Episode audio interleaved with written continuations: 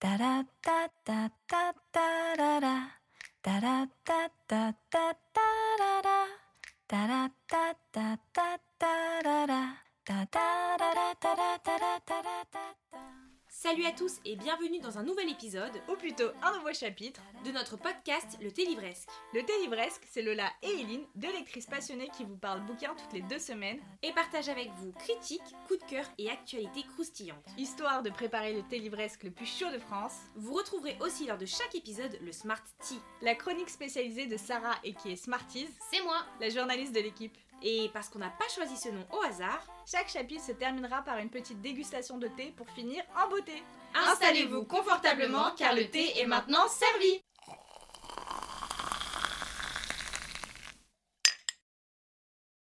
Hello tout le monde Et bienvenue sur un nouveau chapitre de notre podcast Le Thé Livresque. Aujourd'hui, on se retrouve pour le premier épisode de la saison 3. Et euh, en fait, je sais que tout à l'heure, je me disais. Attends, alors, Lola est au téléphone. Lola est en direct, mais au téléphone. Exactement. Lola, est-ce que tu peux expliquer pourquoi tu n'es pas présente?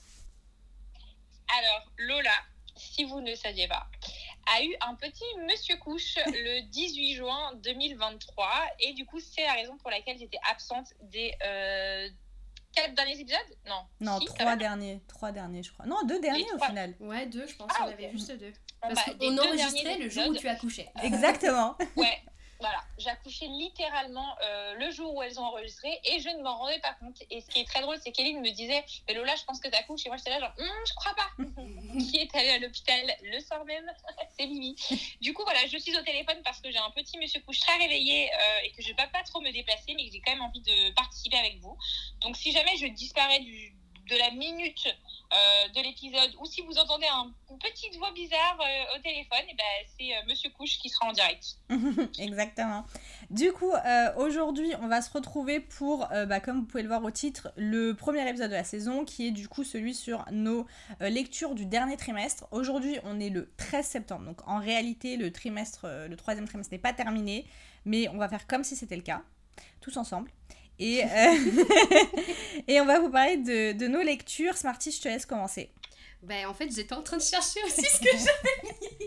On va peut-être laisser Lola commencer comme ça. Après, elle peut, De elle partir. De ouf, vas-y Lola. Euh, alors, qu'est-ce que j'ai lu? Euh, Je vais pas parler de tout ce que j'ai lu, mais c'est pas comme si j'avais non plus énormément. Je fais genre, bah, je me rappelle tout ce que j'ai lu, mais c'est pas comme si j'avais lu 500 000 euh, bouquins. En revanche, j'ai lu, s'il y a quand même euh, quatre livres dont j'aimerais parler.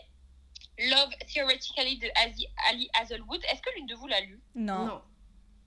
Ok, euh, bah écoutez, j'ai été très emballée par euh, Love on the Brain et euh, du coup, j'ai, quand j'ai vu qu'il y en avait un nouveau qui sortait, c'est une STEM romance pour ceux qui savent pas. Donc, STEM, ça veut dire quoi déjà C'est dans le milieu de la science, quoi. Ouais, c'est ça, c'est dans le milieu de la science technologique. euh, Mais vraiment trucs. études. Genre vraiment Ouais. à l'université. Ouais, tout, genre la chercheur. recherche. Voilà. Exactement. On a parlé que en mots-clés. Et du coup, euh, ça a été un peu un ascenseur émotionnel parce que j'ai beaucoup aimé le début. Euh, genre, j'étais giga emballée. Hein, J'en parlais en story en mode mon dieu, mais j'aime trop, je suis à fond et tout. Et en fait, c'est un peu retombé comme un cheveu sur la soupe pour deux raisons. D'une, euh, beaucoup trop de scènes explicites de sexe. Ça m'a saoulée. Genre vraiment. euh, Mais ça, c'est un point négatif qui peut être très positif pour certains, certaines d'entre vous. Donc en vrai de vrai, bon, voilà, c'est chacun euh, voit midi à sa porte. Et ensuite, un autre point, c'est juste que Alias de Loup, franchement, les, les, les genre les intrigues, les tropes d'intrigues des 80%, je pense que c'est vraiment pas son point fort. Genre déjà, Love of the Brain, j'avais trop aimé, mais le trope était un peu bisextile parce que vraiment pas crédible. C'était Euh, là, lunaire. on le voit venir dès la page 2, quoi. En fait, Ah. tu sais déjà exactement toute l'histoire avant que ça arrive, tu sais exactement comment ça va se dérouler. Donc, euh, j'avais un petit espoir qu'il y ait un genre de plot twist que je vois pas venir, un truc et tout. En fait, non, ça s'est vraiment passé de la façon dont je l'avais prévu. Mm. Donc, forcément, euh, tu t'attends à avoir des petites surprises un peu sympas et au final, bah voilà, c'est pas ouf, ouf. Donc, je lui ai donné 3,5 sur 5, je crois. C'était pas ouf, ouf, mais voilà.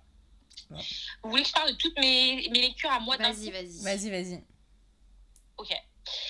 Euh, sur une autre, une autre thématique, euh, j'ai lu Un coup de soleil de Serena Giuliano. Là, on est sur un contemporain et c'était trop bien. Je sais pas, vous avez déjà lu, vous, du Serena Giuliano ou pas du tout? Non, mais euh, c'est vraiment la Virginie Grimaldi italienne, quoi. Genre, C'est c'est. ça. euh, Donc, du coup, je pense que ça peut grave. euh, Bah, c'est vrai que Smarties, toi, pas, toi je crois que tu lis pas Virginie Grimaldi, mais toi, Eileen, qui aime bien Virginie Grimaldi, je pense que tu pourrais grave aimer Serena Giuliano. Ouais. Et en fait, ce que j'ai trop aimé dans Un coup de soleil, c'est qu'il se passe à Salerno, qui est ma ville à moi en Italie. C'est vraiment ma ville. Donc, en fait, toutes les, les rues, ça se passe à plein d'endroits. Euh, en fait, c'est une femme de ménage euh, qui raconte un peu. On, on vit la vie d'une femme de ménage à travers ses différents euh, clients.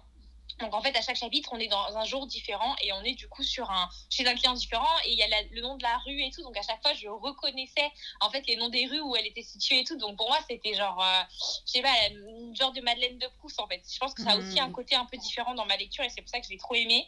Mais je l'ai trouvé hyper hyper touchant et franchement, je trouve que c'est vraiment les romans à lire l'été. Pour moi, euh, Serena Giuliano, c'est vraiment ma lectrice euh, de l'été. Je me dis qu'en fait, enfin ma mon autrice de l'été et je pense que j'aimerais bien en lire euh, un d'elles chaque année en fait. au bord de la piscine, euh, au bord de la plage et tout. Je trouve qu'elle s'y prête super bien. Le roman était hyper touchant. J'ai été emballée et franchement, je l'ai lu euh, malgré euh, des galères euh, bébés et tout. J'ai réussi à le lire en 2-3 jours, je crois. Ah oui. m'était pas littéralement 3 mois. Donc. euh, donc voilà, gros, euh, gros, grosse bonne lecture sur celle-ci. Et ensuite, les deux autres dont j'aimerais vous parler, moi, c'est L'Entre des Louves de Elodie Harper et celle-là, Smarties, toi, tu l'as lu. Ouais, moi je l'ai lu. Euh, bah, coup, toi, t'as eu un coup de cœur ou pas? C'était un coup de cœur euh Euh, moi j'ai mis 4 étoiles, il me semble, ou 4,25. euh, parce que j'avais mis un petit peu de temps pour le lire, mais je pense que c'est plus mon propre rythme de Mm. lecture qui a affecté ma note et pas euh, le livre en lui-même. Ouais. Ouais. Ouais, bah moi, je lui ai mis 4,75, je crois. Et après, je me suis dit, en vrai, genre, en vrai, j'ai rien à reprocher, à part que j'ai un peu trop souffert. Et en gros, c'est un peu le concept de souffrir. Donc, en vrai, je devrais lui mettre 5 sur 5, tu vois. C'est un peu ce que je me suis dit. Euh, pour moi, ça a été une trop, trop bonne lecture. Donc, ça se passe à Pompéi, dans l'année euh, l'an 74 avant Jésus-Christ. Et on suit, du coup, euh, Amara, qui est une esclave qui a été forcée d'être prostituée. Et effectivement, c'est c'est rude, quoi. On- enfin, tout, toutes les, tout ce qui se passe dans sa vie, bah, en fait, elle se fait violer constamment, puisque c'est littéralement, elle est forcée à se prostituer. Donc, c'est un univers qui est très, très, très violent, et je pense que c'est dur à lire. Mais, euh, genre, on est, enfin, je la trouve trop attachante. Genre, c'est vraiment un des personnages qui m'a le plus touchée récemment dans mes lectures. Et euh, pour le coup, même tout l'univers, enfin, toutes les, ses, ses copines, entre guillemets, euh, de bordel, ses acolytes prostituées, et elle, comment elle essaie de se sortir de sa situation. Moi, ça m'a clairement pris, mais direct. Je l'ai dévoré et je l'ai filé à ma mère pendant les vacances. Elle l'a lu en littéralement trois jours. Et là, elle m'a piqué le tome 2 avant que moi je le lise, parce qu'elle voulait lire la suite. Donc, euh, c'est vous dire si c'est vraiment une bonne lecture. Et surtout, moi, à la fin, elle m'a mais. Ah là là, Ouais. genre, vraiment, j'attends qu'une chose, c'est bien. Je sais pas si toi aussi pareil à la Ouais, fin. pareil. Et ouais. genre, j'ai eu des sensations dans mon cœur. C'était ouf. Mais en fait, il se passe parce que c'est. Comme ça, c'est un peu euh, historique, antiquité et tout, tu vois, t'as pas forcément des euh, giga rebondissements ou de l'action de dingue, mais en fait, comme tu suis ces filles euh, avec lesquelles tu enfin, tu t'ach- tu t'attaches énormément à Mm. elles, en fait, et à leur malheur, et en même temps, alors si ça peut vous rassurer, moi je trouve que les scènes sont pas très graphiques. Alors évidemment, ça, vrai. on- on parle de viol, on parle de prostitution forcée, on parle d'esclavagisme et tout. C'est un- une ambiance qui est tout à fait horrible. Mais euh, tout ça, c'est pas, c'est pas du tout Ouais. graphique. Mm. Euh, ça rend euh, la lecture euh, lisible, entre, Mm. euh, entre guillemets.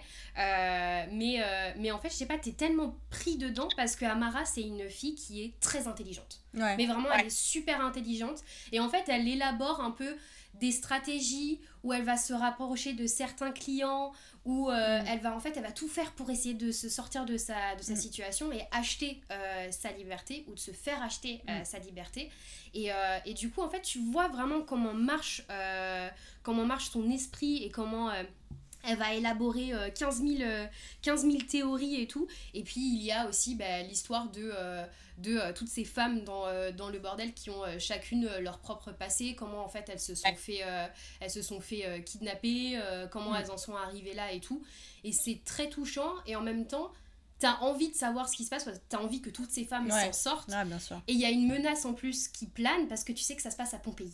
On sait tous. Ah ouais On sait tous, on sait tous ce Eh, qui mais se attends, passe à sais que Pompéi. je me, suis j'ai même pas calculé. Mais attends, c'est quand l'éruption du, de l'Etna à Pompéi? Mais justement, en fait, en fait, le bouquin, il commence où on a la date et ça se passe genre 2-3 ans avant l'éruption euh, du Vésuve.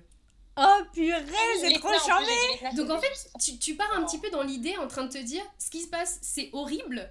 Mais en fait, tu sais comment ça va se finir Mm. parce que tu sais qu'il va y avoir une éruption. Donc tu, tu le sais très bien. Donc t'es en mode genre, est-ce que Et tout alors ça, ça va être. euh, ça va juste se finir par l'éruption du Vésuve? En fait, tu- on ne sait pas. Parce que bon, moi j'ai pas lu le, le tome 2 et le tome 3, mais euh, tu sais pas en fait comment ça Ouais. pourrait se terminer. Et ça, je trouve ça trop Ça a, dingue. été, ça a été catastrophique. Et du coup, petit point aussi que je voulais, je voulais préciser, c'est que pendant, ma, enfin, pendant la lecture, bah, on- elle parle souvent du coup du bordel. Le, je sais plus comment ça s'appelle, Loupa, euh, Loupanour, un truc comme ça. euh, ils ont un nom euh, particulier à l'époque euh, de l'Empire romain. Ouais. Et en gros, quand je suis partie, bah, enfin moi du coup, je viens de la région de, de là où il y a Pompéi. En fait, c'est complètement dans ma région parce que Salerne c'est juste en dessous. Et donc j'ai visité Pompéi et j'ai visité le bordel de Pompéi. Et ce qui est ouf, c'est que vraiment quand elle le décrit, je le voyais Ouais, et je visualisais. Et c'est horrible parce que leurs cellules c'est juste de la pierre, leur lit c'est un grand truc de pierre. Et effectivement, devant chaque porte, il y avait, il y avait encore quand j'ai été le visiter des illustrations Mhm. graphiques en fait de euh, de, bah, de scènes euh, sexuelles explicites qui sont mises devant chacune des cellules. Et en fait, ça m'a fait trop bizarre de. me- Genre, à chaque fois que j'imagine les scènes, je les visualisais en cet endroit. Et ça a rendu le truc tellement plus réel dans mon esprit. Du coup, j'ai trouvé beaucoup plus touchant Mm. parce qu'en fait, je me suis rendu compte à quel point c'était vraiment une réalité de l'époque, quoi. Mm. Ouais, moi aussi j'ai visité Pompéi et, euh, et c'est vrai que en fait, le- en plus le bordel il est assez bien préservé entre guillemets Ouais, parce que ouf, hein. tu vois vraiment en fait certaines illustrations mais euh, genre super bien. Mm. Et en- Ah t'as ouais, t'as certaines maisons à Pompéi qui sont vraiment très très bien préservées.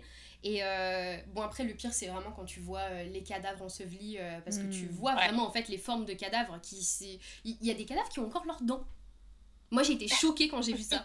Je te promets mais j'ai encore une photo parce que je suis allée à Pompéi en 2017 ou 2015 je sais plus.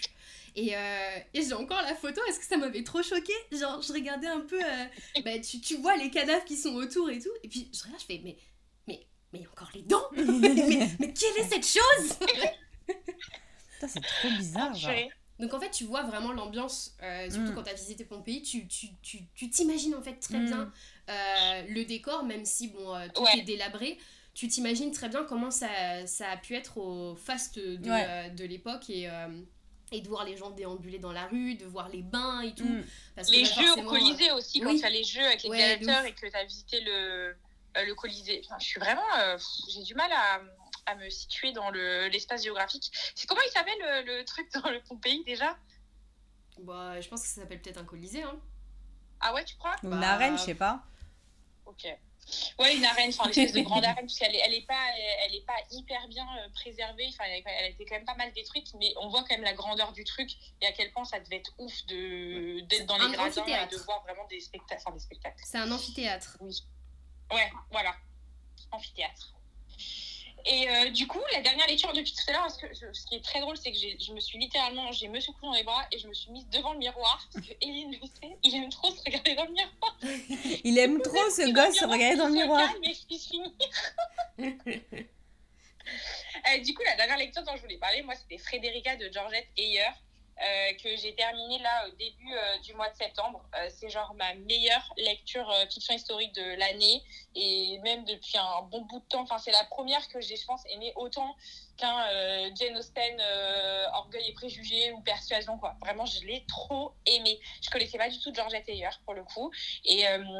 Ce qui était intéressant, et je l'ai mis, j'ai mis en mode ça euh, Smart Key dans ma petite story quand j'en ai parlé sur Instagram, c'est que Georgette Heyer, c'est elle qui a créé le genre de la fiction, euh, de, la, enfin, de la régence romance. Donc, ça veut dire de. Parce qu'à l'époque où Jane Austen écrivait, euh, en gros, elle écrivait du contemporain, puisque ça se passait à son époque à elle. Et en fait, Georgette Heyer a été la première à écrire plus tard des romances qui se passent au milieu, enfin, dans l'époque de la régence. Donc, du coup, elle a vraiment créé le genre. Il y a eu du coup des débats sur sa plume qui était très euh, précise avec beaucoup de détails parce qu'elle était obligée du, coup bah, de re- réexpliquer et resituer pour ses lecteurs euh, contemporains comment ça se passait à l'époque. Euh, mais du coup, euh, moi, j'ai été complètement immergée dans l'univers. Moi, j'étais complètement dans, dans, la, dans la régence à cette époque-là. Et une plume, mais genre, mais extraordinaire. Genre, vraiment, je l'ai lu en VO et au départ, je rigolais parce que je comprenais un mot sur dix. Il y a plein de mots que je ne comprenais pas. Mais ça m'a pas empêché, en fait, au final, de complètement euh, comprendre même l'essence des phrases. Quand il y avait un mot que je ne comprenais pas, c'était pas très grave. Et il y avait tellement d'humour, j'ai trop ri. Genre, vraiment, j'ai rigolé. Mais vraiment à en- pleines dents, genre, euh, dans, ce, dans, cette, euh, dans cette romance. J'ai trop aimé les personnages. Euh, la romance, j'ai trop kiffé. Il y a un age gap, mais c'est pas ce qui est le plus important. Euh, c'est surtout que lui, il est un peu genre mec ennuyé, genre bachelor de 37 ans que personne n'a réussi à, à marier. Et elle, c'est la petite meuf qui vient de la campagne, qui est un peu genre complètement euh, nature peinture, euh, hyper euh, spontanée et tout. Et du coup, c'est la seule qui va captiver son attention. Et il y a deux personnages, ces deux petits frères à elle, qui sont Jessamy et Félix, qui sont hilarants. Genre vraiment, ça donne à des scènes qui sont hilarants et, hilarantes et complètement improbables. Et euh, du coup, j'ai trop aimé. Genre vous, en plus, vous, toutes les deux, vous aimez trop les fictions historiques. Vous Ouais, aimez de comme moi ce genre-là. Faut trop que vous lisiez ce roman. Et euh, de tu sais s'il a été Vraiment, traduit en français ou pas? De quoi? Tu sais s'il a été traduit ou pas? Ben justement, quand je regardais sur Wikipédia, il me semble pas. C'était un des romans qui n'avait pas été traduit parce que c'était pas genre son plus connu, je crois. Ouais. En tout cas, moi, je l'ai lu en anglais, mais euh, je suis pas sûre. À voir sur, à checker sur la Fnac pour le coup si euh, Ouais. s'il y est. Mais moi, je l'avais, je l'avais pas vu. Après, je l'avais pris en e-book aussi pour plus de facilité. Euh, mais voilà, c'est sûr que cette année, je pense que je vais m'en faire un deuxième d'elle pour voir si c'est genre. Est-ce que c'est genre le coup de le coup de bol et je suis tombée sur le roman qui me plaît ou est-ce que vraiment l'autrice arrive à créer des choses qui me plaisent régulièrement quoi Mm. Enfin, régulièrement comme si elle était encore vivante alors qu'elle est morte depuis les années euh, 70 enfin, 1970 mais vous m'avez compris Ok, trop bien. Bah, en tout cas, euh, tu sais que je- j'avais jamais réalisé que Jane Austen, elle écrivait des contemporains à son époque. Tu sais, c'est genre... En fait, moi, ça me paraît tellement logique que je suis en mode genre. Bah si. Bah ouais, moi ça m'avait jamais paru logique. J'y avais jamais pensé. Je dis, bah ouais, en fait, la go, Mais en elle fait, justement, tout le truc, c'est qu'elle arrive, Jane Austen, à, à, hum, à nous montrer la réalité de son époque, Ouais. et surtout pour les femmes, et à faire toute une critique de la société. Ouais. Parce que c'est des romances qu'elle écrit, euh, Mm. Jane Austen, mais en fait, elle arrive vraiment à critiquer tout ce qui se passe et tout ce qui est pas bien dans sa société, et pas juste pour les femmes en plus. hein. C'est pas pour les juste hommes pour les aussi, femmes. hein, bien sûr. Et euh, elle arrive vraiment à critiquer tout ça, et c'est un truc que, euh, que je kiffe énormément euh, chez elle, parce que c'est, je trouve ça hyper satirique en fait. Bah oui, de ouf. C'est tellement satirique et ça, me- ça me fait trop rire. Bon, Lola, est-ce qu'on te laisserait pas? Euh, faut que j'aille coucher euh, effectivement ce petit monsieur donc euh, En tout cas, c'était rapide et euh, ce début d'épisode ravie d'avoir euh, pu reparticiper un petit peu De ouf. en espérant que je pourrais reparticiper en, en entier pour le prochain non n'hésitez pas à m'inviter sur la dégustation quand même genre je serais Ok. ravie de Bah vas-y, on t'appelle tout à l'heure alors. allez à toutes Vas-y, bisous.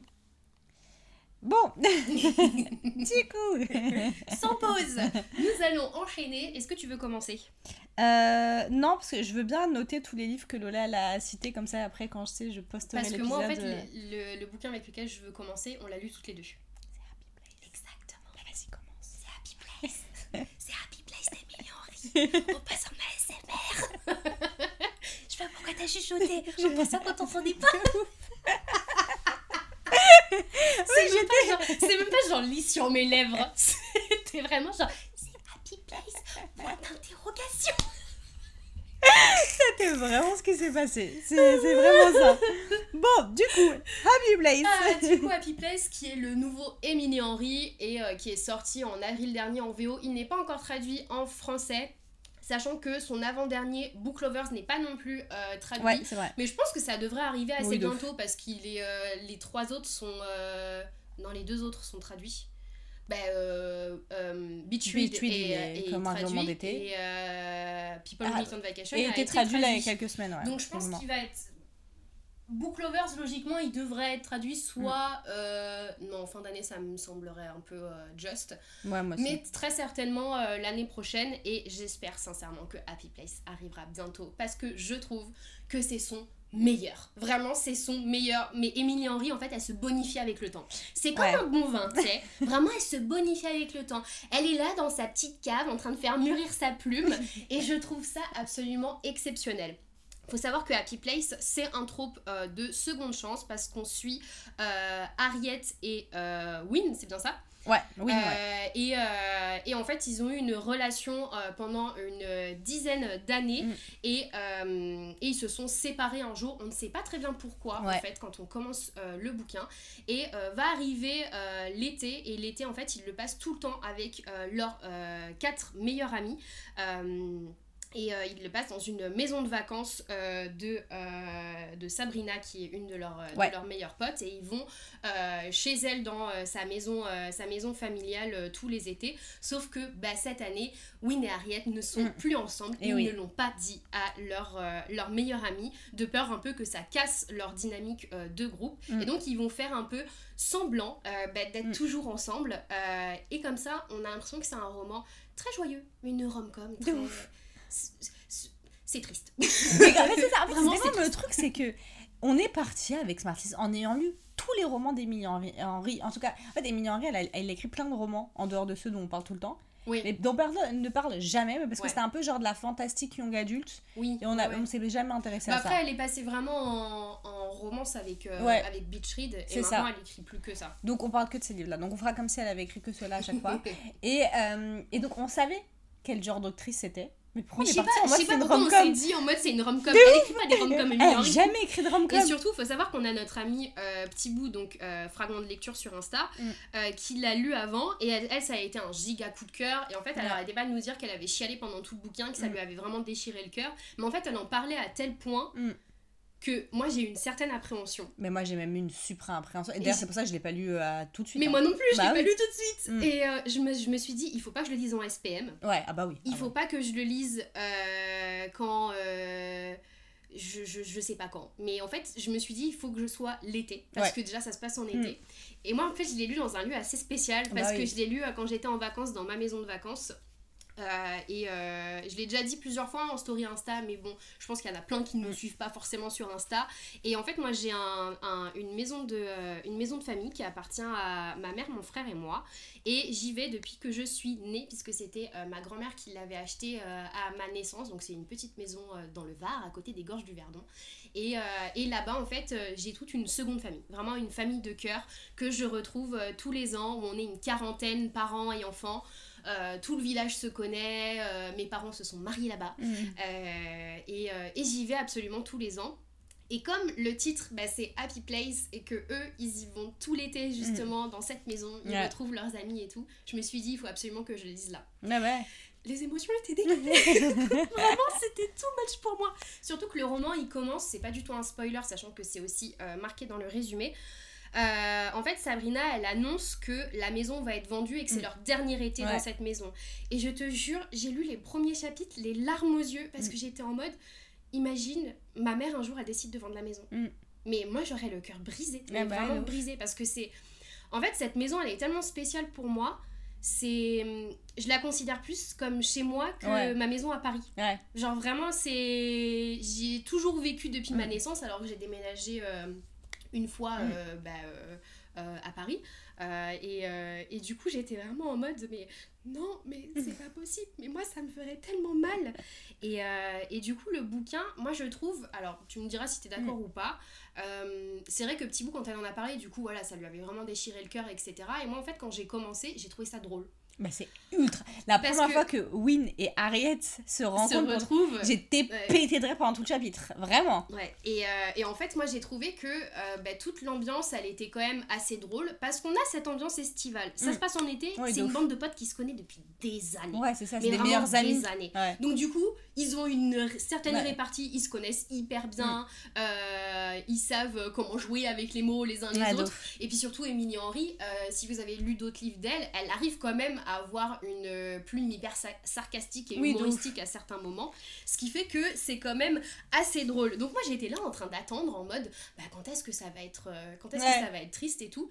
Ça n'a pas tardé. Vraiment. le, le chapitre comment ça s'appelle? Unhappy Place alors que tous les autres se sont appelés Happy Ouais. Place avant, tu dis bon, ok. Et en fait, le bouquin est construit sur une double temporalité, puisque euh, vous avez en fait euh, des chapitres dans le passé, donc en fait qui retracent toute l'histoire de Harriet et Ouais. euh, du moment où ils se rencontrent jusqu'à ce qu'ils se mettent ensemble, etc., jusqu'à euh, ce qu'on apprenne la raison de, euh, de leur rupture.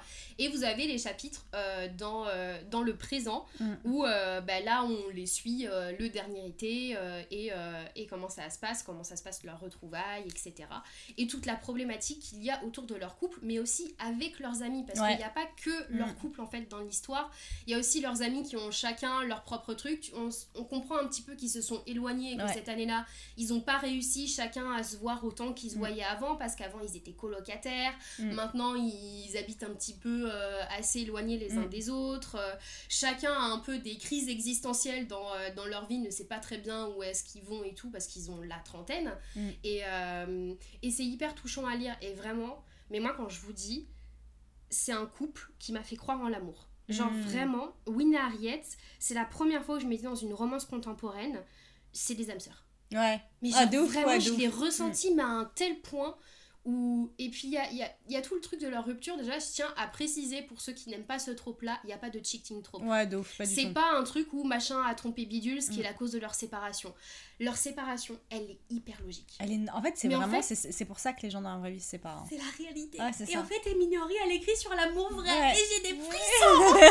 j'ai littéralement les chairs de poule en parlant. Ouais, mais c'est vraiment, c'est vraiment quand tu lis la rupture. Moi, j'ai vécu une rupture et on a rompu à peu près pour les mêmes raisons, tu sais. Ouais. Genre, c'est ça. En fait, c'est vraiment pour ça que dans la vraie vie, les gens ils rompent. C'est, c'est, c'est, c'est ça qui est ouf. C'est que elle est à chaque fois. En fait, c'est- évidemment, c'est romancé, les gars. Les gens, ça se passe pas comme ça dans la vraie vie. euh, euh, Voilà, on s'entend. Mais elle sort, Mais- surtout qu'elle sort des citations Ah, frère, Ah c'est mais trop. vraiment, mais en fait Oh ce, ce, ce bouquin, il a tellement de citations, Mm. malgré lui en plus, De ouf.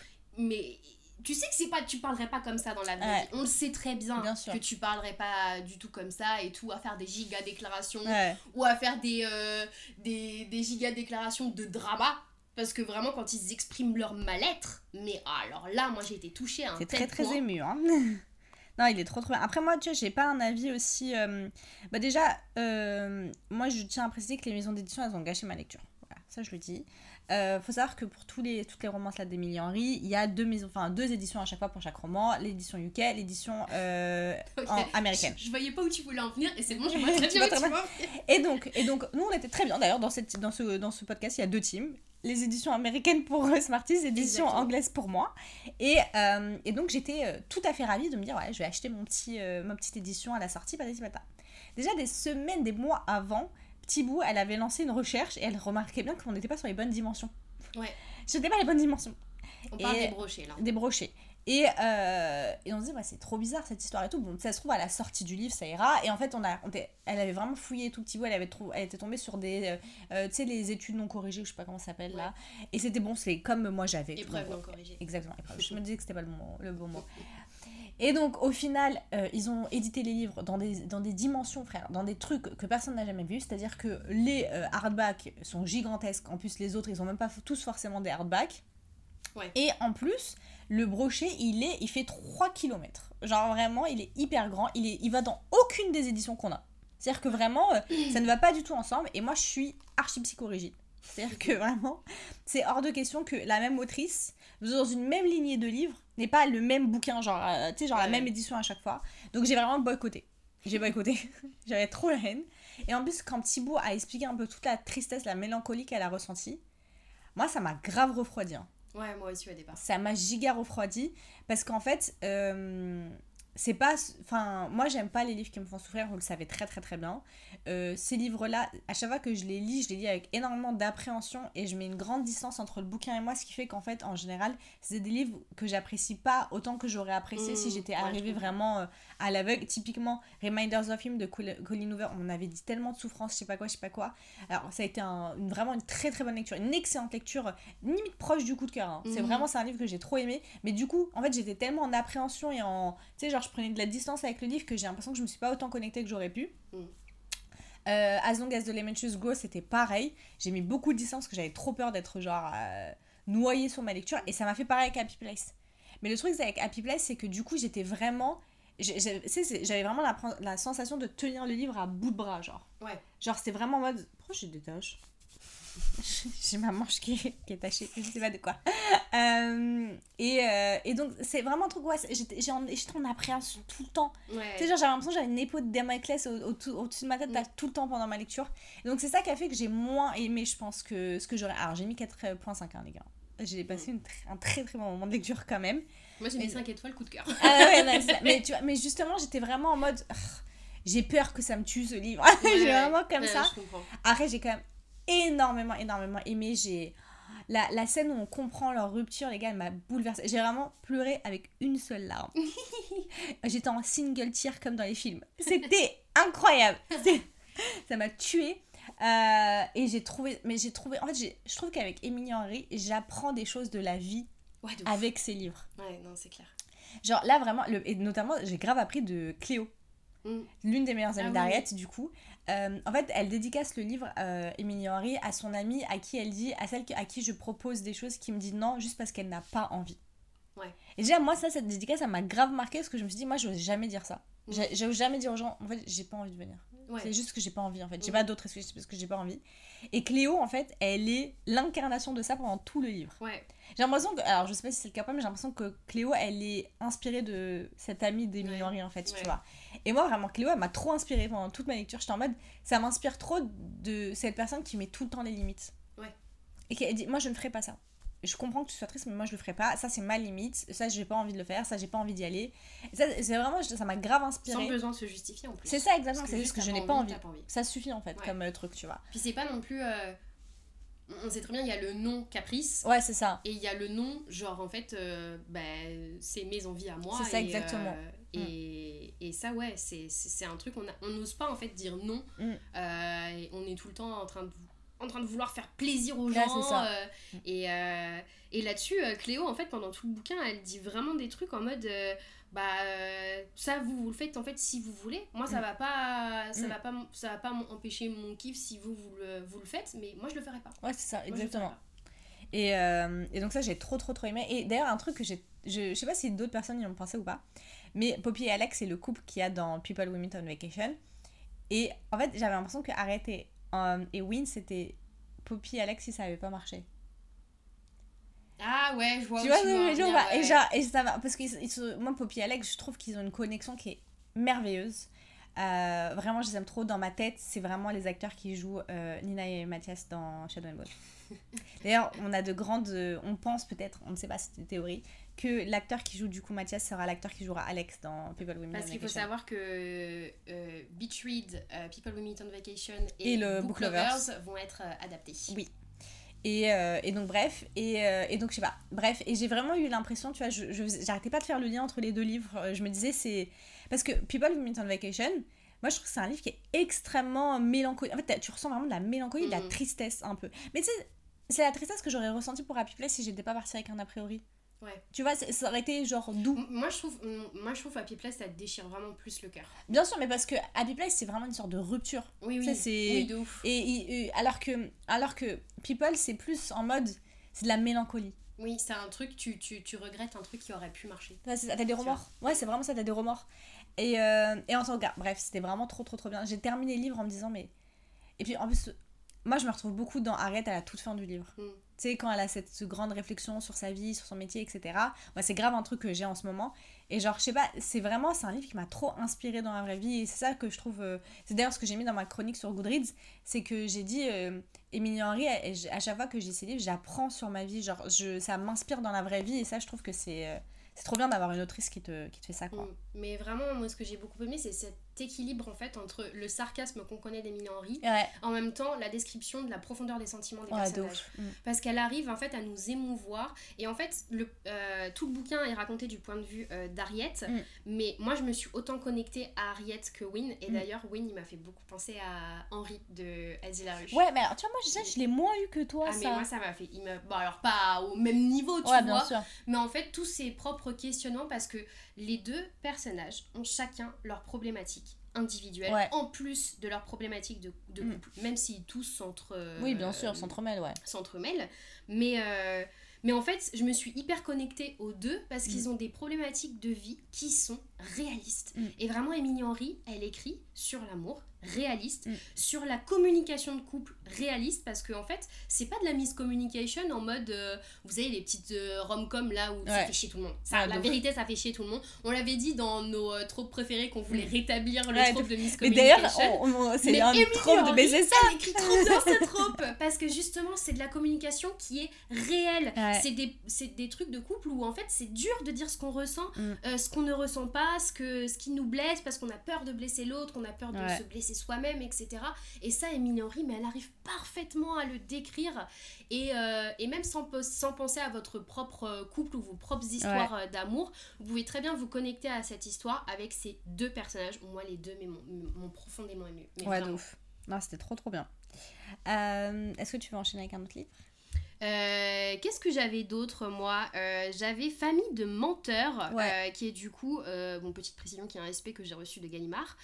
Il faut savoir que c'est un préquel de Nous les menteurs, donc de Hilocart.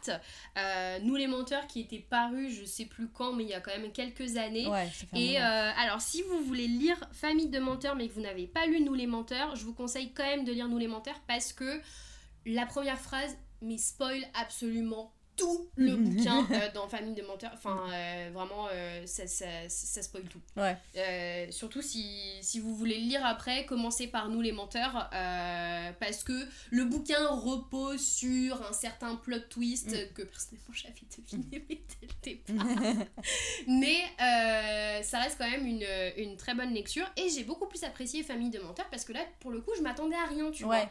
Vu qu'on n'avait pas eu de retour Ouais. encore, parce que moi je pense que je l'ai lu, il, était, euh, il venait juste de paraître Mhm. euh, Famille de menteurs et du coup euh, bah j'étais un peu en mode bah va pas nous faire la même chose Mm. et tout et en fait on retourne dans une île qui appartient à une, une certaine famille qui est euh, mon richissime. Vraiment, ça fait un peu ambiance vieux riche. Ouais. Ah, mais j'aime trop cette ambiance! Et en plus, l'été, et j'étais là, genre, mm, ok. Ils Tu t'imagines parfait. Ah, ont- ce genre de C'est riche. une île privée, ils ont plusieurs propriétés sur l'île, Mhm. euh, ils ont leur bateau, etc. Ah.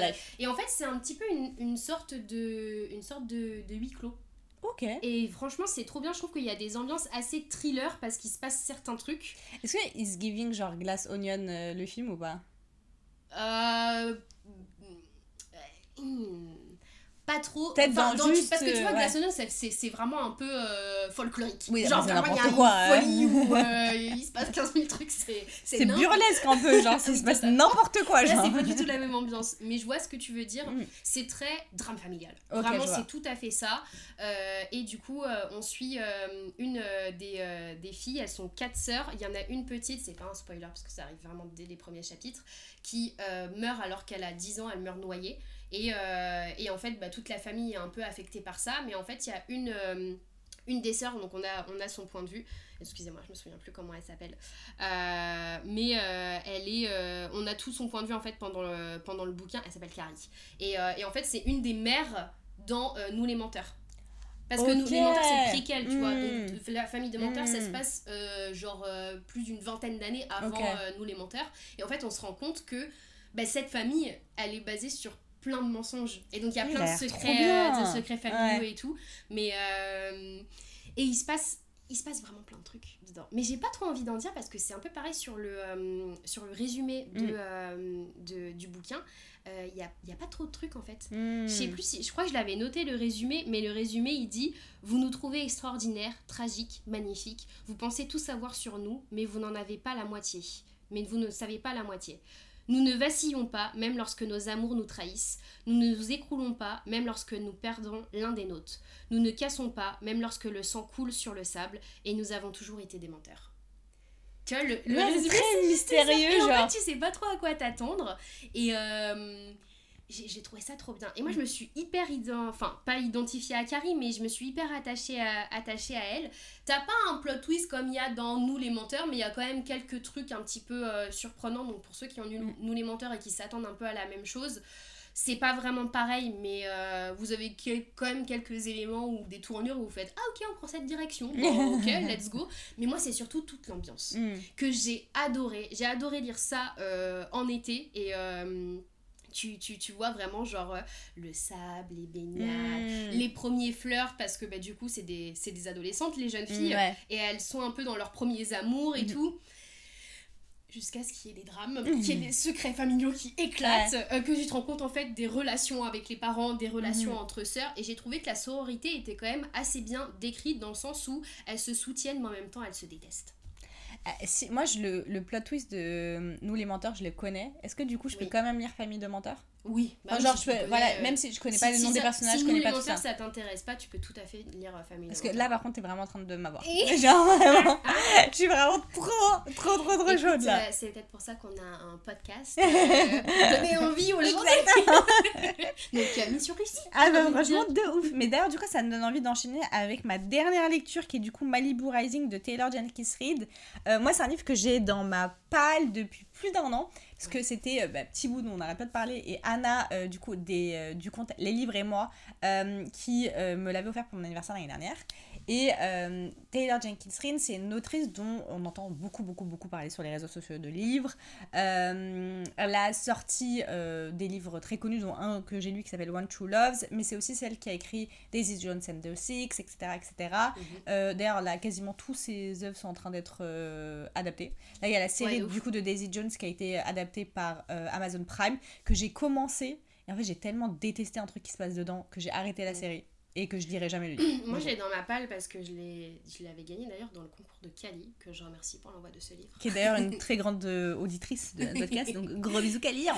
Et, euh, et en fait, je l'ai toujours pas lu. Je sais pas pourquoi. En fait, ça. Enfin, c'est un livre que j'ai envie de lire un jour, Ouais. mais à chaque fois, c'est pas le bon moment. Tu vois, j'ai Ouais, d'autres livres, mais c'est c'est pas le livre non plus que j'ai envie de dégager de ma palle sans le lire. Ouais, bien sûr. Mais ça, pour le coup, euh, Daisy Jones, tout le monde dit c'est bien mieux de l'écouter plutôt que Bah, de alors le moi, lire. oui, ouais. je vais l'écouter parce que c'est sous forme d'interview. Exactement, ouais. Et en fait, il y a tout un truc en audio qui est vraiment super ça. bien fait où tu as Mm. différents acteurs, Mm. euh, narrateurs et tout. euh, mais du coup, pour venir à Malibu. Rising. Et du coup, Malibu Rising, euh, en fait, j'avais commencé à le lire il y a quelques mois de ça, genre en hiver ou en automne, un truc comme ça.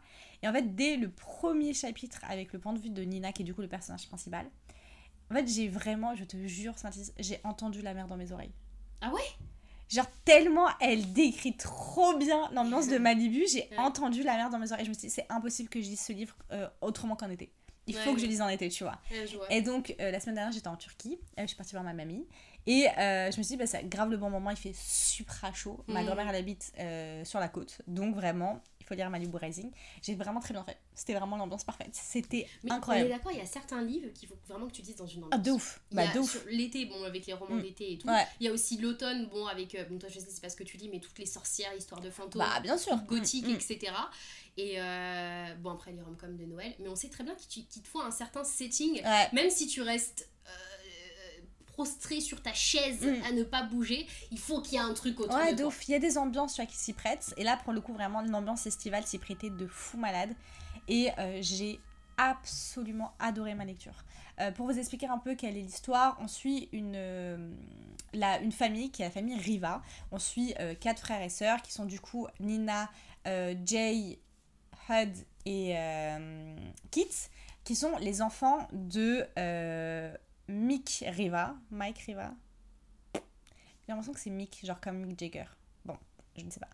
Euh, et de cet homme Riva. Et euh, cet homme Riva, c'est un peu genre Elvis Presley à l'époque.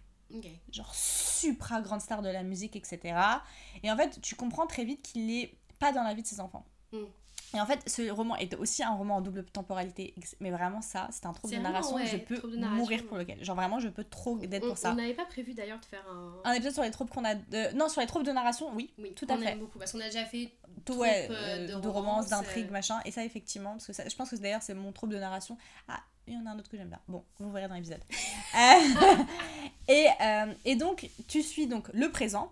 Où en fait euh, Nina tous les ans elle organise une énorme fête genre une fête euh, et sachant que Nina c'est une star américaine Mm.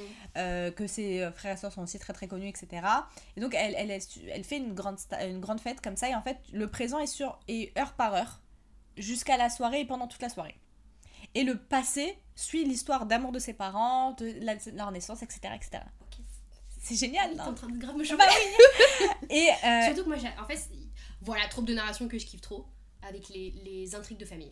Bah oui, Mais ah, vraiment, mais bien les sûr. intrigues de famille, c'est trop bien. C'est trop drama bien. et tout, c'est Bah, c'est ça, bien. et c'est surtout qu'en fait, il y a de la complexité dans la relation. Parce que Mm. euh, si vous avez des frères et sœurs, on aime autant nos frères et sœurs qu'on peut pas se les voir en fait, Mm. tu vois. Euh, Il y, a toujours- il y a toujours des couches, il y a plein de couches, c'est des oignons en fait ces relations donc c'est un petit shout-out pour nos euh, propres frères et sœurs. et, et donc vraiment tu suis cette histoire et au début t'es pris dans la romance de, de, de leurs parents et, et en fait et tu peux deviner un peu ce qui va se passer parce que euh, on, ça fait un certain temps qu'on est sur Terre. Donc euh, on comprend un petit peu ce qui se passe dans, Ouais, dans la vraie vie. Tu vois. Et donc il se passe plein de trucs et puis, et puis Nina vraiment c'est un personnage qui m'a bouleversée. Genre Mm. vraiment mais je pense que Nina c'est l'un de mes personnages préférés ever. Mm. Après, bon vous avez compris votre copine, vous connaissez bien votre copine. Nina elle a dû reprendre la responsabilité de sa daronne toute sa vie pour ses frères et sœurs. C'est la grande sœur, c'est l'aînée, etc. etc. Moi, vous savez, c'est des trucs qui me touchent. Et, euh, et genre, ouais, je sais pas, il était trop beau, euh, la plume, mais j'ai tellement annoté ce livre. Genre, Mhm. vraiment, je crois que j'ai euh, une trentaine de post-it, mais j'ai que sur ma tablette du coup, parce que je l'avais pas ramené avec moi en Turquie. J'ai une trentaine de post-it ou plus, je sais plus. Franchement, j'en ai beaucoup, beaucoup.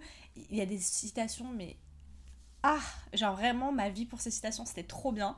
Euh, je trouve que Taylor Jenkins Reid et Emily Henry, elles se valent. hein. Un peu en mode en termes de plumes magnifiques, vraiment. Ouais. Pas du tout lyrique, tu vois, Oui, oui. mais oui, euh, très très jolie plume avec de très belles citations. Et vraiment, genre, il m'a, mais il m'a, j'ai tellement aimé sa- ma lecture. Et ce qui est trop trop bien, c'est que tous les romans de euh, Taylor Jenkins Reid, a une théorie sur le fait qu'ils se passent tous dans le même univers, en fait. Elle a, elle a créé un univers, c'est comme si c'était le multiverse. Ok. Parce qu'en en fait, c'est. T'as l'impression que c'est la vraie vie, t'as l'impression que les rivals existent. hein. Genre vraiment, Ouais. euh, t'as envie de taper leur nom d'ailleurs sur internet pour voir à quoi ils ressemblent dans la vie. Euh, et en fait, bah, dans euh, Malibu Rising, à un moment, il dit que dans la, dans la soirée de l'année dernière, il y a un producteur, je sais pas quoi, qui assurait que Celia San, San James était lesbienne. Mm. Celia San James, c'est le personnage préféré- principal de, De- Emily- Emily- Ouais, Non, enfin, Marie d'Evelyn Hugo. ouais, c'est ça, c'est pas le personnage principal, je crois que c'est un personnage secondaire. Et donc, moi, quand j'ai vu ça, je dis, ah, multivers, j'adore. Genre, vraiment, comme ça, les trucs comme ça, je peux dead. D'ailleurs, je me demande s'il n'y a pas un personnage dans Malibu Rising qui est un personnage de Daisy Jones à voir. Et du coup, il y a un personnage qui est Carrie Soto, qui est un personnage qui est assez important, même si elle apparaît qu'une seule fois, mais assez important dans ce qu'elle. euh, l'impact qu'elle a dans la vie de Nina. Mhm. Qui est du coup le personnage principal du dernier roman de Taylor Jenkins Reid qui s'appelle Carrie Soto is back. Et Soto, tu la détestes dans Malibu Rising. Ah ouais? vraiment, elle est détestable. Ah ouais, Genre, oui, c'est vraiment. marrant, ça. Elle est D'ailleurs, c'est pas un spoil parce que vous le savez dès le premier chapitre. Le mari de Nina trompe euh, Nina avec Carrie Soto. Ah oui, d'accord. C'est ce, ce type de personnage, Ah putain. tu Ah vois. oui, oui. Euh, et quand elle arrive, alors moi j'ai adoré son passage dans le livre. Quand elle arrive, vraiment, je me suis dit, mais alors, vraiment, moi j'adore le drama. Le drama never ends. Genre vraiment, c'est incroyable. Mais du coup, là, j'ai trop hâte de lire Carrie Soto is back. Genre vraiment, euh, j'ai trop, trop, trop hâte de lire. Surtout que euh, notre copine Sarah, mais du compte euh, les livresses des mots. Livresses des mots Ouais. Livresses des mots. Je l'appelle temps Sarah Bracken, donc euh, vraiment, je t'envoie son... du compte Sarah Bracken, c'est ma. Euh, elle, elle a pas du tout aimé Daisy Jones parce que du coup, Daisy Jones et un mec de Daisy Jones and the Six sont détestables. Genre vraiment, ils Ouais. sont détestables. Et elle avait peur que Carrie Soto, ça soit pareil. Et en fait, non. Genre, elle, a elle a trop kiffé. kiffé, euh. Ouais, elle a trop. Mais je me demande si elle a pas mis 5 étoiles. hein. Genre Ah ouais. vraiment, elle a trop trop Et toi, kiffé. t'as mis combien à Malibu Rising J'ai mis 4,75 parce qu'il y a quand même beaucoup de drogue, de sexe, de machin. Donc, faut Oui, oui. dans la vie. Euh, mais sinon, j'aurais vraiment, s'il n'y avait pas tout ça, j'aurais mis 5 étoiles sans même de sujet. Genre vraiment, c'était trop trop trop génial. Euh, bah écoute, euh, Moving On, tu m'as donné très très envie de le lire. Mhm. Euh, moi je vais parler encore une fois d'une rom-com un peu dramatique, mais là qui pour le coup fait assez rom-com, euh, qui s'appelle The Infinity Between Us euh, de N.S. Perkins. Euh, J'ai mis 3,75, mais en fait je le reco quand même, parce que, bon après 3,75 pour moi c'est pas du tout une mauvaise Non, c'est pas une, une bonne lecture. hein. Parce que j'ai passé un bon, un bon moment, mais je vais vous expliquer pourquoi il y a des trucs un peu qui m'ont Ouais. détaché de ma lecture. En fait, on suit. Alors, troupe de seconde chance, en fait. Il faut savoir que j'aime trop, mais Ouais. vraiment trop, euh, ce troupe de romance. Euh, je kiffe euh, énormément parce qu'il y a un certain passé avec les personnages et tout. Ouais. Euh, du coup, on suit euh, Violette et euh, Will qui, ont, qui viennent chacun d'une d'une fa- d'une famille. Et en fait, leurs deux familles ont acheté une maison ensemble Mhm. et ils y vont tous les étés.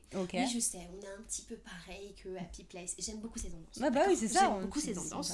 ça se passe en été, il y a du surf, il y a la mer et tout. Pour le coup, tu ressens vraiment la vibe. La vibe euh, estivale et en fait euh, ils se enfin ils ont eu une certaine histoire d'amour où c'est un friends to lovers mais qui se passe mais d'une fluidité Hmm. mais alors vraiment un truc où tu te dis c'est un découlement logique Mm. en fait leur relation elle évolue à un certain point où tu te dis mais ouais il y avait pas puis ça se fait sans vraiment obstacle Ouais, ouais. jusqu'à ce qu'il y ait obstacle Et là. jusqu'à ce qu'il y ait rupture entre les deux et toi en fait tu sais pas très bien au départ parce que encore la même chose double temporalité et en fait euh, vont se retrouver vraiment euh, des années euh, plus tard. Je suis je sais plus combien euh, combien d'années plus tard mais en fait ils se sont plus parlé du tout. Et, et Violette en fait son but c'est de d'aller vendre cette maison. Ouais. parce que son père veut absolument vendre la maison etc et en fait quand elle y va elle découvre que Will est sur place. Mhm. et donc du coup ils sont en mode ah mais on va passer l'été ensemble etc et Will lui propose un, un truc il lui dit écoute donne-moi l'été pour te donner envie de garder la maison. Mhm. et elle elle dit ok mais si à la fin de l'été je suis pas d'accord on vend la maison. Et lui il fait ok. Donc du coup ils passent euh, l'été ensemble et du coup on a cette double temporalité où on a les chapitres du passé on voit on les voit tomber amoureux quand Ouais. ils sont adolescents. Et c'est là où je dis vraiment que c'est un super beau Friends to Lovers. Et en fait euh, on sait pas la raison de, euh, de leur rupture mais moi je m'en suis doutée et c'est pour ça que je me suis détachée du bouquin. Mhm. Euh, vraiment je l'ai je l'ai carrément vu venir et c'était vraiment c'était tellement douloureux Hmm. que euh, et c'est c'est pas enfin il n'y a pas de tromperie entre les deux en plus hein, absolument pas. Le pire c'est que c'est un truc qui n'est pas de leur euh, Fait, genre. de leur fait. C'est- en fait c'est ça qui m'a fait tellement mal et en fait il y a un truc moi qui m'a un peu bloqué où t'as pas plus d'explications que ça et tu ne peux pas avoir plus d'explications si tu veux après je te spoil Ah, il a l'air bien quand même. après je te mais tu voulais pas le lire rappelle-toi Bah, oui, mais. euh, tu peux sauter les scènes dis- très facilement parce Ouais. qu'avec du smut tu peux les sauter Ouais. très facilement hein. Parce que là, t'es un peu en train de me chauffer. Mais vraiment, genre, en fait, comme j'ai vu le truc venir, j'ai été en mode ah non, surtout pas ça.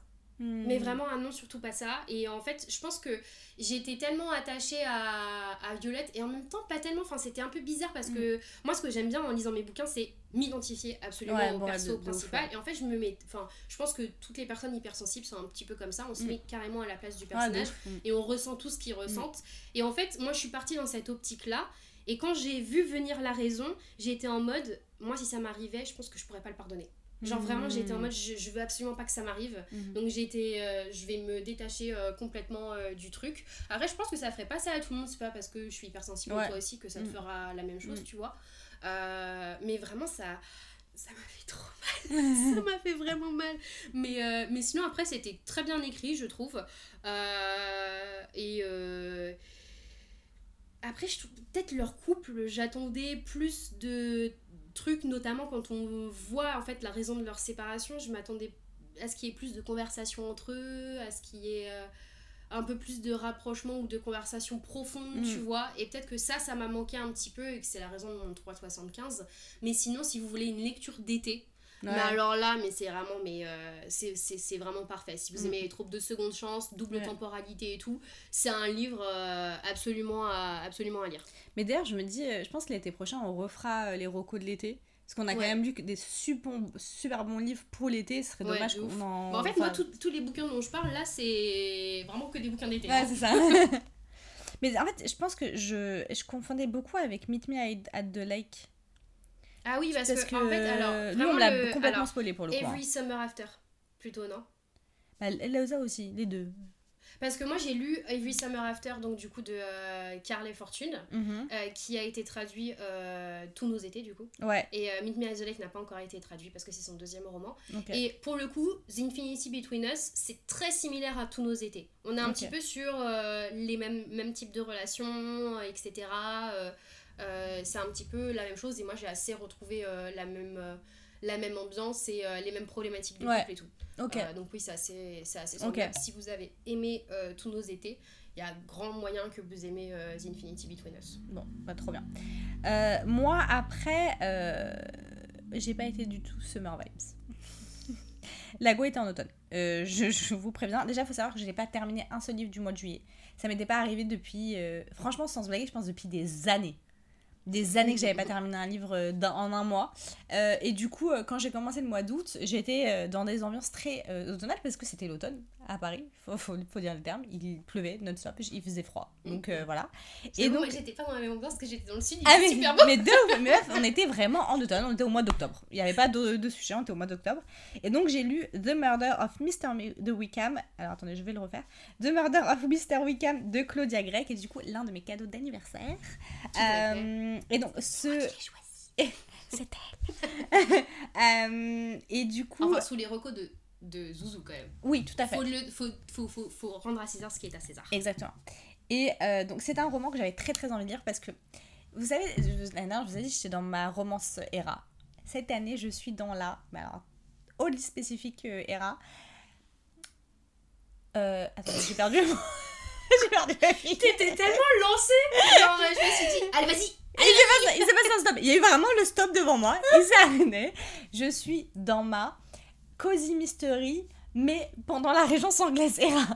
Je ne veux lire que ça. C'est vraiment cozy mystery. Ok, bon, pourquoi pas. Mais dans cette era, là, c'est bon. Et les gars, si c'est pas le summum de ce genre, le livre se passe littéralement avec tous les personnages de Jane Austen. Mm. L'autrice, elle fait une sorte de mix match où en fait il y a un crossover où c'est l'après tous les personnages de Jane Austen. Euh, donc là, en gros, elle fait une summer party, euh, une house party chez elle, Emily euh, Knightley. Euh, Emma Knightley, pardon, donc le personnage principal de Emma de Jane Austen. Et elle invite tous les personnages, c'est-à-dire euh, les euh, Darcy, les Tilney, enfin bref, il y a tout le monde. Et comme le titre peut l'annoncer, Mr. Wickham décède. Oh, il va pas trop nous manquer. Meuf, dès le départ, j'étais en mode c'est quand qu'il meurt ce, ce, ce tocard là. Vraiment, je le déteste. Je déteste encore plus que dans Orgueil On dira pas. Ah bah, j'allais dire, on dira On a dit d'où il venait. le livre est sorti il a 1000 ans. Vraiment, là, je m'excuse pas. C'est comme Harry Potter. euh, ne me dites pas, ouais, t'as spoilé. C'est pas mon problème. Le- il est sorti il y a 200 ans. Enfin, genre, qu'est-ce que vous attendez de ma part? c'est vraiment ce, ces directions opposées. On partait pas ensemble. Euh, et là, vraiment, c'était genre, vraiment, je le déteste, Mr. Wickham. C'est un truc de ouf. Mais alors, ce que j'ai trouvé incroyable dans ce roman, c'est la psychologie des personnages. Ah ouais? Meuf, c'est, c'est- je pense que c'est l'un des romans dans lesquels j'ai trouvé la psychologie la plus. On aurait dit, je, je me demande si elle est pas psychologue, genre Claudia Gray. Enfin, c'est Ah ouais? incroyable, genre. En fait, c'est euh, un. un- bah, D'ailleurs, il pleut tout le temps, donc j'allais dire, c'est un roman très très gris en termes d'ambiance. Euh, mais c'est surtout que les personnages ne vont pas très bien. En fait, c'est. C'est- automnal, effectivement. en fait c'est surtout que en fait genre, leurs problèmes ils sont logiques genre c'est des, c'est des problèmes de genre d'adultes qui ont la quarantaine Ok. Genre t'as vraiment dit ouais bah ça me paraît normal tu vois Mhm. genre des décès euh, des problèmes d'argent euh, c'est vraiment des problèmes exactement vraiment c'était vraiment ça c'est- on est d'accord on comprend mais surtout tout est en plein empreint de mystère on ne comprend pas genre moi vraiment euh, Elisabeth Darcy j'étais un peu en mode mais pourquoi tu vas pas bien? Enfin, je, je comprends qu'il se passe un truc, mais je comprends pas ce qui se passe. Tu vois, genre, tu comprends pas, et en même temps, t'es en mode, mais qu'est-ce qui se passe? Genre, vraiment, et c'est tous les points de vue. Donc, t'as vu tous les personnages à foutre de ma gueule. Qu'est-ce qui se passe? Tu lui dis, mais qu'est-ce qui se passe? Pourquoi vous allez pas bien? Et, euh, et donc, t'as tous les points de vue, donc c'est génial. Tout le monde a envie que Mr. Wickham il se barre, mais c'est génial parce qu'il est bloqué, parce que du coup, il pleut. Ils ont pas de voiture, à l'époque, il n'y a pas d'essuie-glace. Et. euh, Ah, cette raison qui me tue. Il n'y a pas d'essuie-glace, donc ils peuvent pas partir. Et, euh, et donc, c'était vraiment trop, trop, trop bien. J'ai adoré le dénouement que j'ai pas du tout vu. Vraiment, je passais le roman Ah à dire, ouais mais qui a tué Mr. Wickham? Ah, ça c'est cool. Genre, vraiment, je dis, qui l'a tué? Et après, Parce je me que souvent disais. dans les Cozy Mystery, tu sens un petit peu. Enfin, Ouais. tu sais que tu te concentres pas trop sur l'intrigue en fait. Bah, c'est Alors ça. que c'est le but. Oui, c'est ça. Mais Mais en fait, t'étais vraiment de, mais c'est qui qui l'a tué? Parce que. Il y a plein de trucs. En fait, t'as l'impression que tout le monde a un mobile, en fait. Tout le Ouais. monde a un mobile, Ah, d'ailleurs. Tout le monde a un cool, mobile. ça. Et, euh, et, et après, je me disais, mais attends, mais ça veut dire qu'il y a l'un de mes personnages, bref, qui a un meurtrier, en fait. Genre, c'est là où tu te dis, c'est bizarre cette ambiance. Et surtout, ce que j'ai adoré, c'est que la saga s'appelle Mr. Darcy et Miss Tilney, puisque l'histoire, c'est sur le fils de Elizabeth et Mr. Darcy, qui s'appelle du coup Jonathan, qui est, je n'ai aucun doute là-dessus, je ne suis pas psychologue, mais écoutez, parfois, euh, c'est une évidence, il est autiste, ce garçon. Et donc, je trouve qu'elle représente le spectre de l'autisme. De... J'ai jamais compris c'était quoi la phrase qu'il fallait dire euh, pour pas être euh, offensant. Ouais, je vous le dis. Le spectre de l'autisme. Non, c'est pas ça, meuf. Il y a un autre mot entre les deux. Le, le trouble du spectre autistique. Ah Got it Le spectre du trouble autistique plutôt. Non le, le, le trouble du spectre. Non, c'est- on va s'arrêter. Bon, on s'arrête dessus, on n'y arrive pas. On dirait un puzzle. psychologue pour une bonne C'est raison. vraiment ça. Et donc, j'ai trouvé ça tellement passionnant la manière dont elle représente cette maladie parce que du coup, à l'époque, c'était pas diagnostiqué. Ouais. Et donc, en fait, Jonathan, il pense juste qu'il. il- il- il- il- c'est sa faute, en fait. Et en même temps, il est genre, mais c'est comme ça que je suis, je sais pas, je comprends pas les gens. Genre, il est vraiment Mm. comme ça, je comprends pas ce qu'il faut dire. Genre, Mistine, elle peut pas se le voir au début. Parce que tu sais, genre, Miskin, lui, il veut juste, il a compris que si tu suivais les règles, globalement, avec les gens, ça va. Mm. Et elle, elle comprend pas pourquoi il suit tout le temps les règles. Genre, elle Ouais. dit, mais c'était offensant ce que tu viens de faire, Oui, monsieur. puis en plus, 'fin, euh, pour les autistes, avec une, euh, une neurodivergence, donc en fait, ton cerveau ne marche pas du tout Mais c'est ça même exactement. Et puis tu- et toi tu le sens super bien Ouais. pour Jonathan. Tu le sens super bien. Et quand Mistine elle commence à comprendre qu'il se passe des trucs, il n'y a pas de romance dans ce tome là. Mais j'ai adoré leur relation. Genre j'ai Mm. adoré leur relation. Mistine, en plus c'est ses darons, je peux pas me les voir, c'est Catherine et tout dans Northanger Abbey. J'adore ce personnage. Ah elle est tellement intéressante. Elle est trop intéressante, elle est trop bien. Les gars, c'était vraiment trop bien cette lecture. Genre, je crois que j'ai mis 4,5. Ouais, c'est ça, j'ai mis 4,5. Le prochain, ça s'appelle, bah attendez, au lieu d'essayer de dire n'importe quoi, The Late of Mrs. Willingby, Ok. qui est du coup la femme de Mr. Willingby, Mm. qui décède. Et euh, elle est quick, elle est morte. Et vraiment, j'ai trop hâte de lire. Je pense que d'ailleurs, je vais très bientôt le lire. Bah, moi, je pense euh, The Murder of Mr. Wickham, euh, je vais peut-être pas le lire là en automne parce que moi, je suis en challenge de tout mois d'octobre et début novembre. Mm. Mais par contre, pour l'hiver, Ouais. ou alors après en novembre, J'ai l'audio d'ailleurs sur Audible, si tu veux. c'est une très bonne nouvelle. Euh, on va rester dans les romans historiques parce que moi aussi j'ai lu un roman historique mais qui pour le coup se passe en été. Parce que moi j'étais très Ah. Intense Summer Vibe pour le coup. Euh, il s'agit de Sous un ciel d'or euh, de Laura Wood que j'ai lu en français mais c'est une autrice anglaise. J'ai mis 4,25 et vraiment j'ai trop kiffé parce que euh, ça se passe dans les Cornouailles dans les années euh, 20. Et en fait, t'as tout ce truc un peu de. Pas conflit, mais euh, convergence des, euh, des, des, des univers où euh, t'as euh, l'aristocratie anglaise et elle qui vient d'une d'une ferme dans les Cornouailles, tu vois. Ouais. Et en fait, j'ai trop aimé cette, cette, cette espèce de. pas de clash, mais. Ouais, c'est des mondes à part en fait. Ouais, hein. c'est des mondes totalement à part. Et en fait, euh, on suit Lou, du coup, qui est une jeune fille de, euh, de 17 ans. Et euh, elle est fascinée, en fait, par euh, une demeure qui est à côté de chez elle, qui est une, un grand manoir qui appartient à la famille Cardew. Et en fait, ça, elle est vide depuis des années, cette, cette maison. Jusqu'à ce qu'un jour, il y ait les héritiers qui décident d'y passer l'été. Mhm. Et là, elle fait Oh, mais purée, je vais plus pouvoir bouffer mes pommes et lire mon livre dans cette euh, baraque complètement vide. Ouais. Et, euh, et en fait, elle, elle est un peu fascinée par ce monde, par toutes ces fêtes et tout, Mhm. par toute cette opulence, et puis euh, le champagne qui coule à flot, le Charleston, Ouais. etc. Et, euh, et elle, elle s'approche un petit peu, et en fait, elle, elle parle beaucoup avec, euh, avec euh, l'héritier qui s'appelle, euh, je sais plus, euh, je sais plus comment s'appellent les héritiers. Mais euh, il y a un frère et euh, il y a un frère et une sœur et, euh, et en fait c'est vraiment un monde à, à paillettes. Mais j'ai trop kiffé ce truc et surtout elle de la suivre dans cette volonté de vouloir voir un autre monde et d'espérer à autre chose. Euh, mais en même temps elle est retenue par sa famille parce qu'elle aime énormément Mm. sa famille et tout. Euh, et il n'y a pas non plus de, euh, il y a pas de conflit en fait avec sa famille. Et c'est ça que j'ai trouvé bien. Mmh. Alors il y a des petits des petites engueulades et tout, mais ils sont pas en mode euh, on te retient absolument, euh, Mm. faut absolument que tu restes à la ferme pour nous Ok, je aider et vois. tout. Il y a pas ce truc là.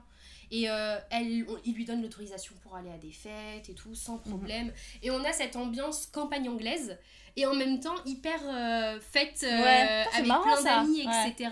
Euh, et puis tu te rends compte que c'est un peu un monde de faux semblants. Non, bah, Euh, parce qu'ils sont tous à essayer de plaire aux héritiers et Mm. tout et puis et puis les héritiers ils ont bah, ils ont chacun leurs problèmes le frère et le frère et la sœur il y a aussi une petite romance bien évidemment qui euh, vraiment très sympathique mais c'est plutôt pour l'ambiance moi qui m'a vraiment plu j'ai trouvé que ça se lisait mais à une vitesse euh, ça faisait longtemps que j'avais pas lu et que j'avais pas été accrochée Mm. autant à, un, à un bouquin surtout l'été ah, parce que moi en fait quand je lis euh, dans le sud euh, à la plage on est toujours 150 000 Mm. donc j'arrive pas à me concentrer il y a toujours des gens qui me Ouais. parlent et tout donc euh, je mets toujours assez longtemps et là pour le coup j'étais en mode tais-toi je lis Vraiment, j'étais en mode chut je finis mon chapitre Ouais. après on pourra, on pourra parler si tu veux mais là je suis trop à fond dans ma lecture et, et vraiment, je l'ai dévoré. Et c'est vraiment un roman atmosphérique où euh, t'as euh, cette, euh, cette vie un petit peu mondaine et Mm. tout. Et puis en même temps, euh, c'est une adolescente. Donc tu, tu la vois vivre ses premiers amours, découvrir un petit peu la vie, découvrir d'autres amitiés Mm. en plus et des gens qu'elle ne connaît qu'elle ne connaît absolument pas. C'est vraiment deux mondes et deux cultures qui s'entrechoquent. Ouais. Entrechoqués, voilà, c'est le mot que je cherchais. Toi, j'ai dit entremêle tout à l'heure. Mais oui, mais alors j'ai entrechoqué, c'est exactement le truc que, que, que je cherchais. Et, et puis t'as une plume en fait qui t'embarque de, qui t'embarque de ouf. C'est vraiment un très très bon roman d'été Ouais. où t'as euh, jazz, charleston, euh, champagne, euh, paillettes. Sur ma chronique, j'ai mis un vrai délice à paillettes. Oh, très parlant. Ouais, écoute, C'est bien illustré, je suis comme ça. Mais euh, Laura Wood, c'est bah, celle qui a écrit The Agency for Scandal, dont je vous avais grave parlé. Je l'ai mis fait- euh, en fait dans Bah, ma palle d'automne.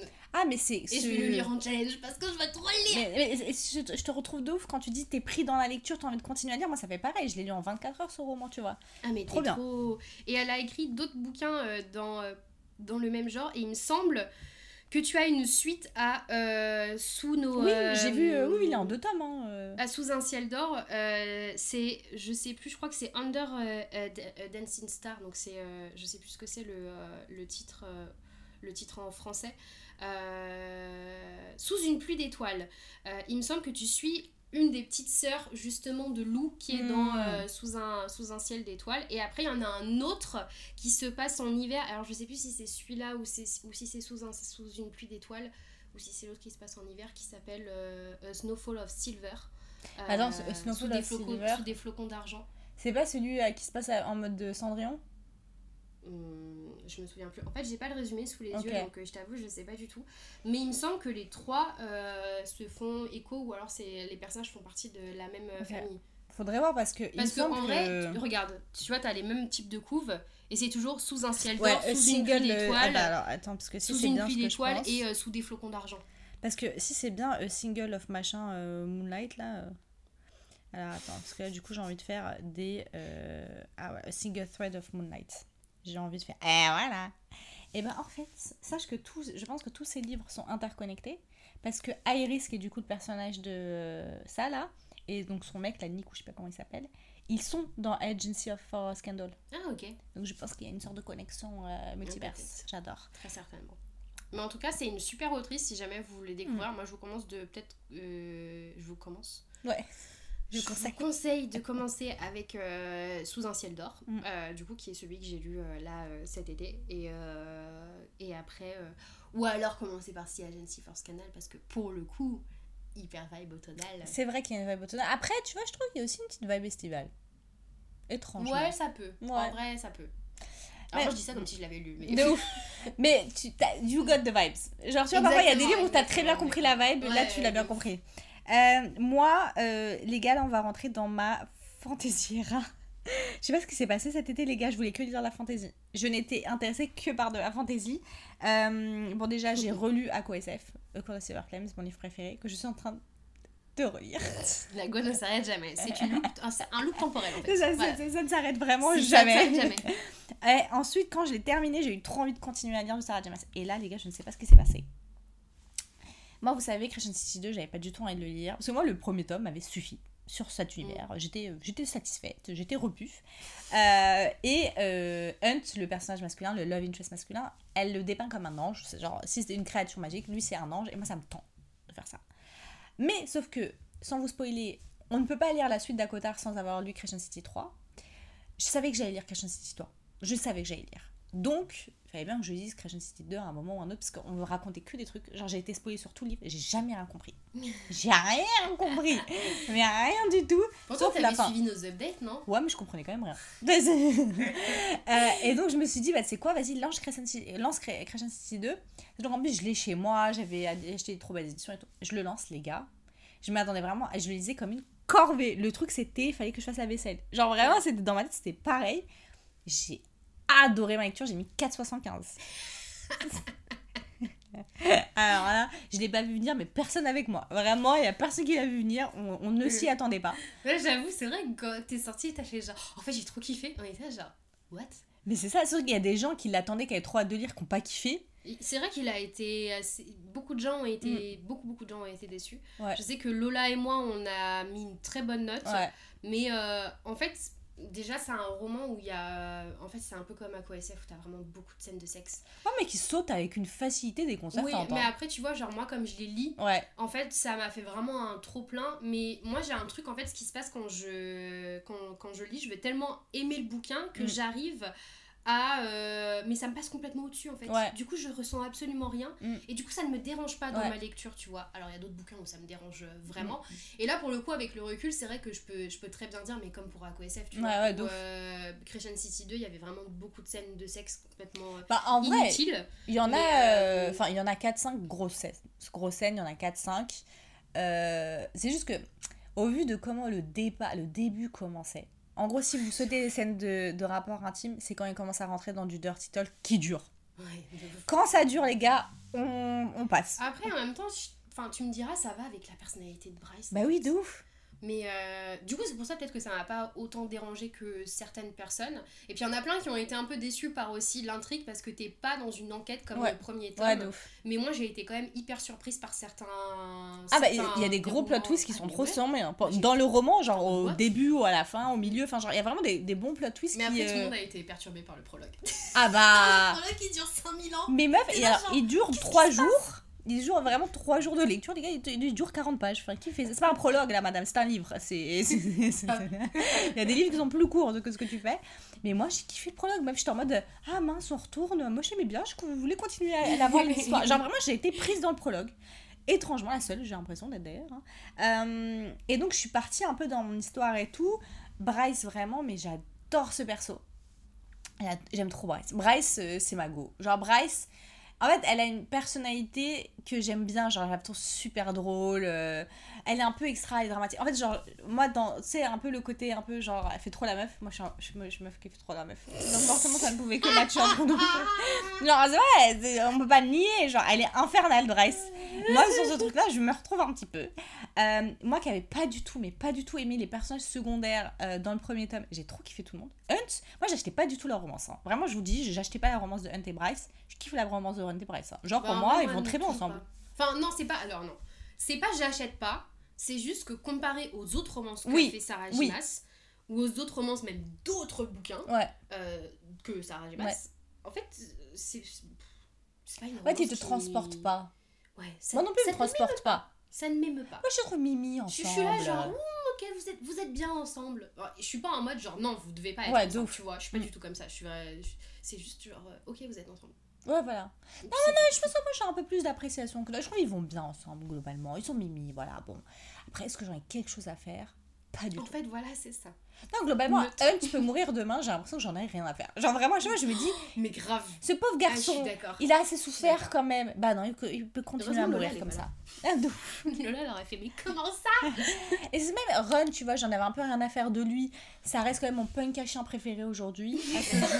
Non, mais ça, alors, je suis d'accord. Mais alors, moi- par contre, dans le tome 2, je sais pas pourquoi je l'ai kiffé. Mais en même temps, il est euh, beaucoup plus kiffable. sa Genre, et et surtout, t'as son point de vue. Sa, romance. romance, j'achète beaucoup plus que Bryce et Largement. Mais alors, vraiment, largement. ça m'a fait beaucoup plus d'émotion que. Bah, après, tu vois, moi, la romance de Fer dans euh, à, à Cotard, j'achète largement plus la romance de Nesta et, et Cassian que la romance de Fer et machin. Tu vois, genre, moi, c'est souvent Ouais. les romances secondaires de Sarah Dumas, c'est pas. C'est mes romances préf, tu vois. Mais alors, leur vois. romance, je trouve. Putain, elle a une complexité, frère. Mais la fin, là, j'ai trop Ah, hâte. moi, genre, vraiment, j'ai trop hâte. 3, Ouais. en- limite, je l'ai juste pour leur romance. Mais ouais, non, mais vraiment. Parce que vraiment, je suis en mode, il y a tellement moyen de faire un truc hyper dramatique C'est ça. que t'es en mode genre. waouh. C'est trop bien. Non, franchement, je. Et t'avais deviné ou pas? Ah, on te l'avait dit Ah, moi, je savais. Ah oui, mais, mais je pense que j'aurais deviné aussi. Je pense que j'aurais deviné aussi. tu me diras, mais- Oui. Oui, mais bon. toujours. Et avec qui je l'avais lu? Je l'avais lu avec Stella. Et vous avez deviné avait toutes les deux, Toutes ouais. les deux, on avait deviné, on Ouais. là, genre, bah oui, tout à fait. Mais je pense que moi aussi j'aurais. En fait, je- le problème c'est que j'aurais trop aimé savoir si j'aurais deviné ou pas. Mais en fait, coup, on parle de. Oui, c'est mon coude qui a craqué. Oui. Euh, on parle comme si les gens avaient lu aussi le De ouf. Donc en fait, il y a plein de gens qui, qui ne lisent pas du tout de Sarah Gimas. Non, qui n'ont jamais lu. Crescent, Crescent City, qui s'en battent les couilles de ça. Ah, c'est ça. Et nous, on est là, genre, mais vous savez de quoi on parle Vous savez pas, désolé. On, on, on- on contextualisait bien jusqu'à maintenant. final, mais, bonne euh, surprise. ouais, très bonne surprise. Ensuite, du coup, j'ai enchaîné avec Divine Rivals. Donc, Ah. est-ce qu'on rentre dans les détails ou on le laisse pour le- l'épisode, euh, je sais lequel? En vrai, on est déjà à 1h15 Ouais, presque. je- moi je commence à fatiguer. Donc, euh, On saute. mais après, meuf, on a pour, pour l'épisode. Tu sais, On a beaucoup de trucs. on a, en fait, on a beaucoup de trucs. Donc, euh, moi, j'ai encore deux autres bouquins en plus de Divine Rivals. Moi, Mais en vrai, on peut parler de Divine Rivals, hein. Ouais, on peut se poser rapidement Parce que moi, les ouais. deux autres, c'est When in Rome et Practice Makes Perfect. Donc, en fait, euh, ça va être survolé puisqu'on l'a Ouais, déjà parlé plein dans le. Ouais, bah vas-y, let's go. Vas-y, on en parle. On en parle. Et moi, Gods of Men, j'en parlerai un peu, pas beaucoup. Et là, Dans on va. l'épisode. euh, Non, mais vous savez lequel c'est, parce qu'on n'arrête pas d'en parler depuis genre des mois et des mois, épisodes sur la fantasy. Voilà, Voilà. c'est- tout. On est en mode genre, ça va être un épisode spécial, Mais il va y avoir des surprises Il et y des guests, Pas du tout. C'est juste un focus. de ouf, comme d'hab. Donc, Divine Rivals. Euh, là là. Mais toi, mais un coup de cœur de ouf. Ah mais moi c'est mais en fait j'en fais que en parler sur mon compte Bookstar. Mm. Je suis tout le temps en train de partager des trucs, en train de vous dire lisez-le etc. Et d'ailleurs il faut que je fasse un petit shout out à euh, aux filles qui sont en train qui m'ont fait des euh, qui m'ont fait des, euh, Des des updates. updates. Parce qu'il y a des certaines demoiselles qui ont un podcast euh, et et en fait elles m'ont envoyé des messages et elles sont en train de le lire et là elles sont en train de le finir. Ah, trop cool. quand on est en train d'enregistrer d'enregistrer là. Et vraiment leurs updates étaient mais génial moi j'aime trop quand on me fait des updates surtout de bouquins Ouais, que j'ai absolument absolument trop kiffé. Et donc du coup euh, leur podcast ça- s'appelle euh, Our Very Own Book Club Podcast Euh, J'aime trop le, on- le nom. oui et en fait Mm. c'est comme nous c'est trois meufs Oh, mais c'est génial voilà donc petit, euh, petit, petite dédicace à, à elle. J'ai trop aimé franchement vos updates. Voilà, sachez que j'ai revécu ma lecture à travers vous. Mais du coup, un petit résumé de Ouais, Divine vas-y. Ah oui, ok, c'est parce que vraiment t'as la flemme. Mais en fait, j'étais en train de chercher mes trucs je peux même pas faire un résumé. Ok, vas-y, je te fais le résumé. En gros, Iris, elle est journaliste, elle est jeune, elle est trop mignonne. Euh, c'est Smarties. Si vous posez la question, c'est Smarties, Iris. Faut pas aller plus loin, c'est Smarties. C'est vraiment, euh, tu sais, comme, parce qu'on va sortir un épisode. Viens, je digresse pas. On vous en parlera dans un autre jour. Iris, elle a. euh, le prologue commence avec son frère qui part à la guerre. On comprend pas trop pourquoi. Il y a une guerre, il y a des dieux. On sait pas. Il va faire la guerre, son frère. Il s'appelle Forrest. Tout le monde a un nom un peu bizarre sa. Ils ont tous des noms chelous. Je sais pas si t'as remarqué. Qui appelle son fils Forrest C'est un peu chaotique ce résumé. Et donc, beau, moi son frère, il va à la guerre. Elle, va, elle, elle, elle va au travail. Elle est en rivalité avec un mec qui s'appelle Roman. Exactement. Roman et elle, Roman c'est le contraire d'Iris. Iris elle est un peu pauvre miskina, Roman il est super riche. Euh, ils sont en, en, en, en, compa- en combat, Concurrence. concurrence c'est le terme, pour avoir le poste de journaliste en CDI dans le journal, Dans la gazette. dans la gazette, qui s'appelle terme. La Gazette. Il s'appelle- La Gazette, Oath journal. Gazette. Exactement. Parce Et- que Oath est la ville Exactement. où ils sont. Tout à fait. Parce que tout le monde a des noms bizarres. Oath, qui appelle une ville comme ça? Personne d'autre qu'elle. Euh, L'autrice. Ben, Rebecca Ross apparemment. Exactement. Et donc, euh, Miskina, la daronne de Iris, elle va pas bien du tout. Euh, Iris, du coup, elle va pas super bien non plus. Et il se passe que des galères. Parce que il se passe quoi? Il y a une guerre de dieux. Les dieux là-bas, ils sont trop chelous, frère. Les dieux, j'ai rien compris. En fait, c'est une guerre ancestrale entre deux euh, dieux. Un peu comme euh, la, la- les divinités grecques. Très Ouais, similaire un un peu dans l'ambiance. Mais là, c'est vraiment deux dieux, euh, un gars et une meuf. C'est Chouchou et Loulou.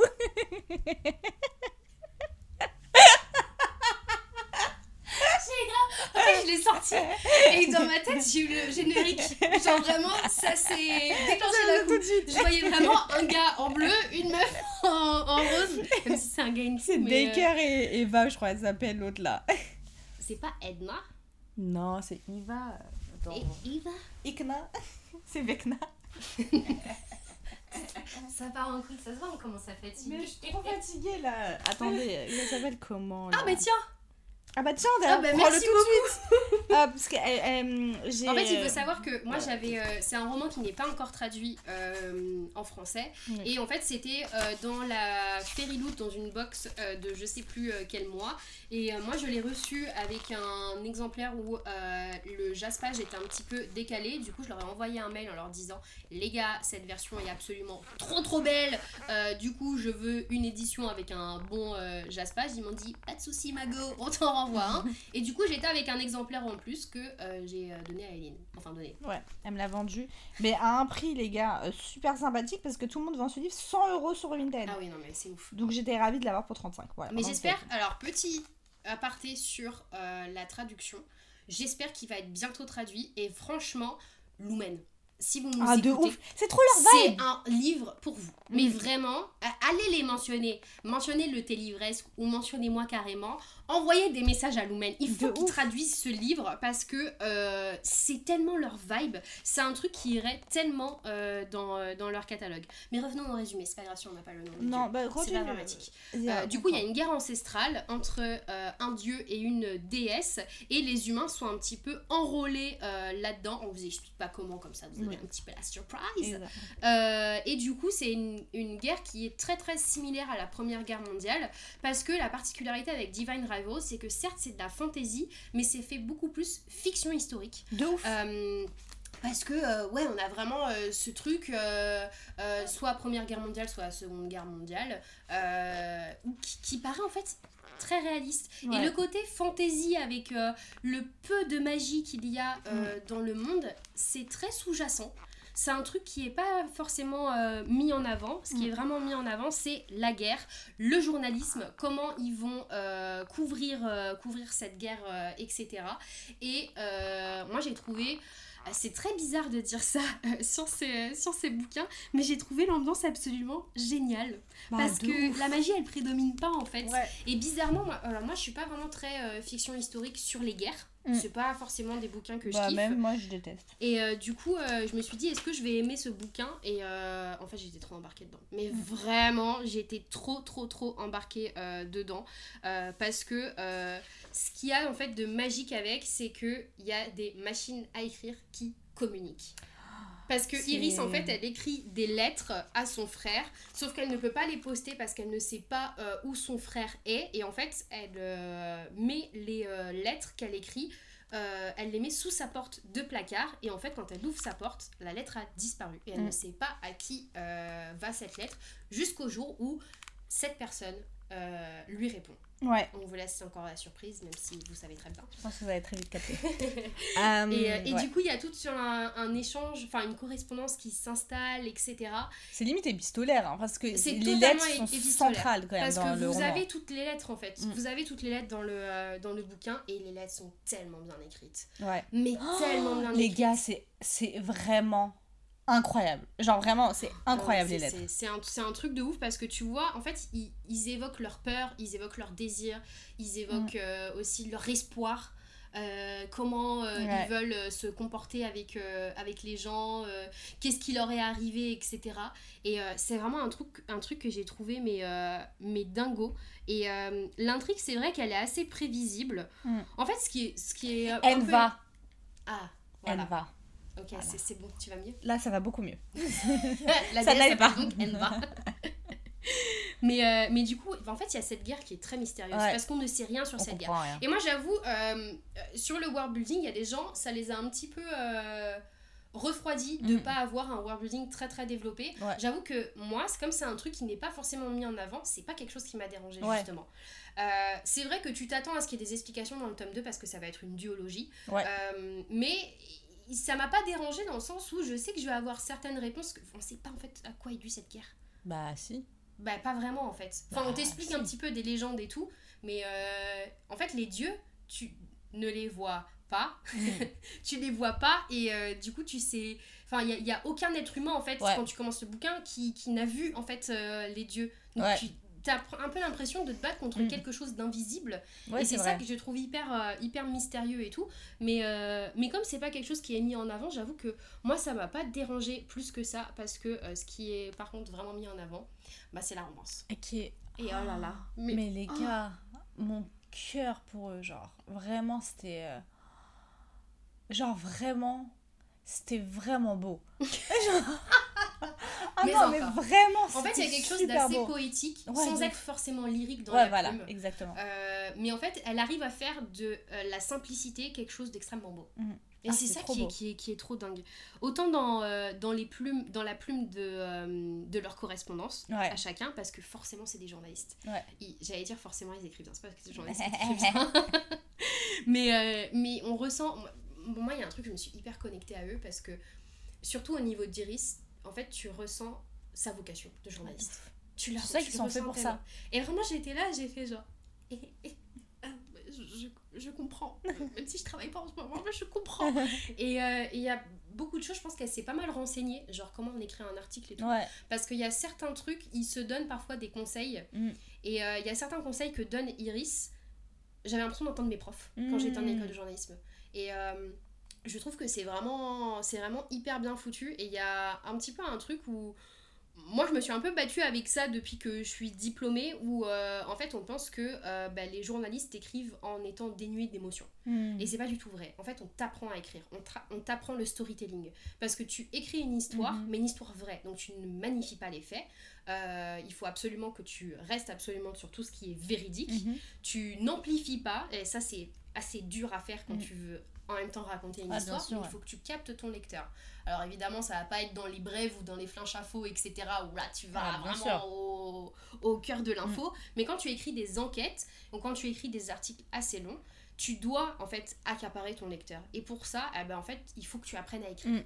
C'est pas la même chose qu'écrire un bouquin, Mm. mais il faut que tu apprennes à écrire. Et je trouve que ça, c'est très très bien décrit dans ce livre. Euh, et on ressent vraiment que les deux, mais sont faits pour écrire. Ouais. Parce qu'ils écrivent super bien, mais en même temps, c'est la façon dont ils, euh, dont ils en parlent et, euh, et, et leur romance, mais dramatique à souhait. Et moi, c'est tout ce que j'ai kiffé. Parce que comme on est dans un contexte de guerre, il y a une urgence en fait dans leur romance. Ouais, c'est vrai. Mais c'est ça. Et tu tu te sens super bien Et ça, d'ailleurs. tu le sens de ouf parce que je pense il y en a peut-être qui vont être déçus de la façon dont se déroulent les choses assez rapidement entre Mm. eux à un certain moment. Euh, moi perso, je pense que dans une s'il n'y avait pas le contexte de guerre, j'aurais pas acheté du tout. Oui, de ouf. Mais il y a le Mais en fait, il y a guerre. ce truc d'urgence. Puis là, littéralement, on est sur. On, est, on compte les minutes. Mais C'est vraiment ça. vas-y. genre. Ouais. Et, euh, et en fait, du coup, t'as plein de scènes qui sont tellement genre, mais dramatiques, mais, mais c'est ciné- cinématographique. Ouais, de ouf. Moi, il y a des scènes, ouais. en fait, je les... juste tu les vois courir. Mais oui. Alors là, On a pensé à la même scène, d'ailleurs. Au ralenti, au ralenti. Vraiment, j'avais le truc où j'étais genre, oh mon dieu. et t'as toute une menace en même temps hyper, euh, enfin, surnaturelle. Mm. Donc, euh, t'as as tout ce truc où tu veux absolument qu'ils qu'ils soient ensemble. Et puis les émotions, elles sont forcément, euh, elles sont forcément dé- décuplées parce que tu passes d'un rivals to lovers. Mm. Et, euh, et je trouve que c'est vraiment, c'est vraiment hyper bien foutu. Ouais. Et trop d'émotions dans cette romance, mais vraiment trop Ouais. d'émotions. Moi, j'ai trop, trop, trop aimé la romance. J'ai trop aimé les... Et le seul truc que j'ai vraiment pas pu me voir, c'est les dieux. En fait, en fait j'aime pas la guerre. Moi, je suis pas une meute de la guerre. euh, J'aime pas ce contexte. C'est pas un truc que j'aime bien, la guerre. Et en plus, euh, leurs dieux, ils sont éclatés au sol. Franchement, je sais pas comment vous dire à quel point ils sont nuls. En fait, je sais pas pourquoi ils appellent des dieux alors qu'on dirait des dirigeants politiques. Ils sont. mais ils sont. En fait, tu sais, ils sont Parce pas. qu'il y a un truc magique, c'est pour ça. Ouais, c'est ça, mais ils sont, je sais pas, ils sont nuls. Euh, Dacre, là, le méchant, là, je peux pas me le voir. Il me... En fait, c'est même pas si je peux me le voir, il me saoule. Ah ouais, moi je trouve, en fait, je trouve que justement, bah c'est pour ça, c'est- c'est vraiment le seul point divergent entre Ouais. nous pour ce bouquin. Euh, je trouve justement que ça apporte beaucoup de mystère et beaucoup de drame euh, à, à leur romance et à en fait toute l'intrigue euh, du Mm. bouquin. En fait, moi, de ne pas les voir autant développés et, et qu'ils soient. En fait, c'est trop bizarre parce que t'as l'impression qu'ils sont omniprésents, mais en même temps, tu les vois Ouais, jamais. c'est ça. Mais c'est parce que je pense qu'elle préserve tout ça pour le tome 2. Ouais. Parce qu'au vu de Oui, comment oui. le tome 1 termine, Ouais, là ouais. pour le Oui, coup, je pense que les dieux ils sont hyper présents dans le tome 2, Mais tu vois. fin, mais oh là là. Je Mais- sais, alors toi, justement, Ouais, c'est un trope que je déteste. toi, t'as pas c'est du tout un aimé. trope que je déteste. Moi, j'ai Euh, absolument surkiffé. Ouais, vraiment, c'est un trope que je, je n'aime pas du tout. C'est un trope, la seule autrice qui a pull up ça, et je vous ne dirai pas qui c'est, sinon ça va vous spoiler le livre, mais c'est un livre que j'ai beaucoup aimé. Euh, qui a la pull up ce spoil, je peux rien vous dire parce que c'est que c'est du spoil là. Donc si vous avez lu, vous savez, si vous avez pas lu, bah tant pis pour vous. Euh, ce trope là, pour moi, il y a que Stéphane Gerber qui a réussi à. Ah bah non, je l'ai dit du coup. Bon, Ouais, vous mais savez pas ce que quel- c'est quand même. Quel livre? Ah, ça, vous savez pas. Euh, elle en a lu écrit 5 quand même, ça fait beaucoup à lire. Ce trope-là, il y a que elle qui a réussi à faire en sorte que j'ai envie de lire la suite et je suis excitée. Genre, waouh, trop bien, qu'est-ce qui va se passer? Genre, genre, Là, je suis vraiment en mode, ouh, stylé. Là, Rebecca Roche, je suis en mode, euh, pourquoi t'as fait ça? Ah bah moi, justement, je trouve ça trop stylé. Après, et moi, je suis, d'accord avec toi parce que le livre de Stephanie Gerber qu'on a lu ensemble, Mm. il faut savoir qu'on les a tous lus ensemble. Donc en fait, Ouais. on ne peut pas vous dire si c'est soit, dans, si c'est soit la trilogie Caraval, soit Ouais, donc on euh, vous dit rien du tout. la trilogie Once Upon a Broken Heart. Ah. Vous ne saurez pas. euh, et bah, on en avait parlé toutes les deux euh, quand on avait lu ce livre de Stephanie. Gerber et on était en mode genre, on n'aime pas d'habitude, Ouais. mais là on aime bien. Ouais. Et pour le coup, moi, ça m'a fait pareil dans Divine Ravos parce que je trouve que ça apporte le- tout le côté Mm. dramatique. Mais moi, j'ai eu des frissons sur cette fin. Ouais. Vraiment, j'ai été en mode. J'ai envie de dire un truc, mais c'est trop spoilant, donc je vais pas le dire. Euh, ou ça pourrait vous mettre trop sur la voie. Mais vraiment, j'ai. Voilà. En tout cas, on avait plein d'émotions. Moi, limite, oui, j'avais pas envie de lire la suite, mais quand j'ai lu le résumé du tome 2, ça m'a trop chauffé pour la suite. Ça m'a vraiment super chauffé pour la suite. Et là, j'ai vraiment hâte de lire le, le tome 2. J'espère que j'arriverai à l'avoir dans les éditions euh, Fairy Loot. Je déteste Fairy Loot. Il me saoule, c'est un truc de ouf. mais Enfin, bref. Et, euh, et donc, vraiment, très très bonne lecture. J'ai passé un super bon moment. Euh, j'ai mis beaucoup de citations dans ma note qui fait 15 km avec que des citations. Ensuite, dernière lecture dont je voulais vous parler Gods of Men. Encore une fois, Tu veux pas regarder pour euh, l'épisode. euh, Mais justement, ça, j'en parle vite fait. Ok, d'accord. Genre, Gods of. Men, on rentre vite fait dans les détails.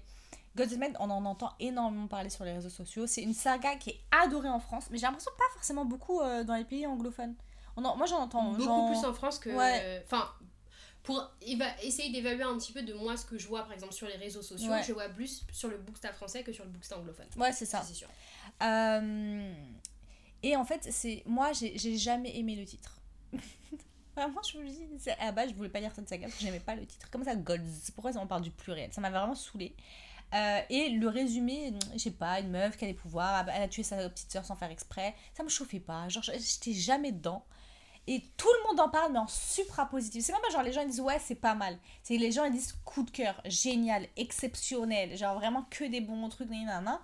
Et moi j'étais en mode ouais, je vais pas lire, je vais pas lire. Et là mes copines elles m'ont dit ouais, mais. Et je leur disais ouais, c'est ce que j'ai l'impression que c'est grave euh, pro-polythéisme et tout, ça me saoule. Et là elle fait mais. Eline, ça a été écrit par une euh, chrétienne qui à mon avis très croyante, très euh, pratiquante. C'est euh, justement hein, c'est le fight du monothéisme vs le polythéisme. Et là les gars, il m'en fallait, pas plus. Donc les filles me l'ont offert pour mon anniversaire. Le premier tome quand je l'ai commencé, j'ai rien compris. Et vraiment, le worldbuilding, il est assez. euh, Frère, C'est c'est Game of Thrones en termes de complexité. Ah ouais, Genre ouais, vraiment, c'est trop compliqué. D'ailleurs, euh, bah, le livre que je suis en train de lire là en ce moment, La Forgeuse d'Os, c'est un petit peu pareil. Je- vraiment, il y a pas. Genre, je lisais les gars et je me disais, j'ai bien, j'ai rien compris. Et genre, je sais pas, genre 4-5 de mes updates sur Goodreads, c'était j'ai rien compris. je comprenais Oui, rien. c'est vrai, je te voyais sur Goodreads, j'étais. Ok. Tu as pas Et en compris. même temps, tu te souviens, tu me faisais des updates et j'étais là, genre, c'est qui lui? Mais c'est ça Parce vrai. que moi, j'ai lu la tri- en fait, j'ai lu la trilogie il y a deux ans. Ah bah Genre, ouais. je l'ai je l'ai terminé il y a deux ans. Non, j'ai terminé dans le tome 3, je l'ai lu. euh, L'année dernière, non? euh, ou alors au début d'année. Je sais plus quand est-ce que je l'ai terminé il y a pas si longtemps Ouais. que ça, mais le tome 1, je l'ai lu il y a vraiment deux ans pour le coup. Ouais, Donc je me souvenais pas de tout, j'étais là, je fais mais qu'est-ce qu'elle me raconte? Ouais, je, je comprenais rien, mais tu sais, genre ça se lit, j'appréciais. Le premier tome, genre un petit 4 étoiles, franchement, c'était pas mal. La fin, j'ai beaucoup aimé des gros plot twists que j'ai archi pas vu venir. Euh, et donc, je me dis, ok, tu sais quoi, let's go pour le tome 2. Et là, les gars, c'était exceptionnel. La révélation. Genre, vraiment, la révélation, c'était trop bien. Euh, et je vous dirai pas trop pourquoi, parce que du coup, on laisse le suspense pour l'épisode. Mais c'est bien parce qu'on va pouvoir en parler parce que moi j'ai lu la trilogie. Ouais, et je pense, j'espère en tout cas que j'aurai lu le tome 3 d'ici là. Comme Bah ça, oui, on, aura tout. euh, on aura tout, euh, tout lu et tout. Donc, euh, donc ouais, pas mal du tout. Et je te laisse terminer l'épisode. Ah alors moi je voulais parler de euh, When in Rome et de Practice Makes Perfect. Donc les filles en ont déjà, euh, en ont déjà parlé euh, ici, mais je les, je les ai enfin lus. Oui. J'avais lu euh, The Cheat Sheet, euh, je sais plus quand, au printemps dernier il me semble. Et du coup je me suis dit il faut absolument que j'emmène du Sarah Adams avec moi en vacances. et donc du coup j'ai commencé avec When in Rome qui est mais la parfaite euh, quintessence du small town. Mais De vraiment, mais alors, De si vous voulez un, un small town, je ne peux que vous recommander euh, When in Rome, qui est du coup dans le Connecticut et qui n'est pas du tout. Non, dans le. Dans, Dans le dans le Kentucky. Kentucky, pas dans le Connecticut. Dans le Kentucky et pas du tout en Italie. Alors, il tout. fallait juste lire le résumé. De ouf.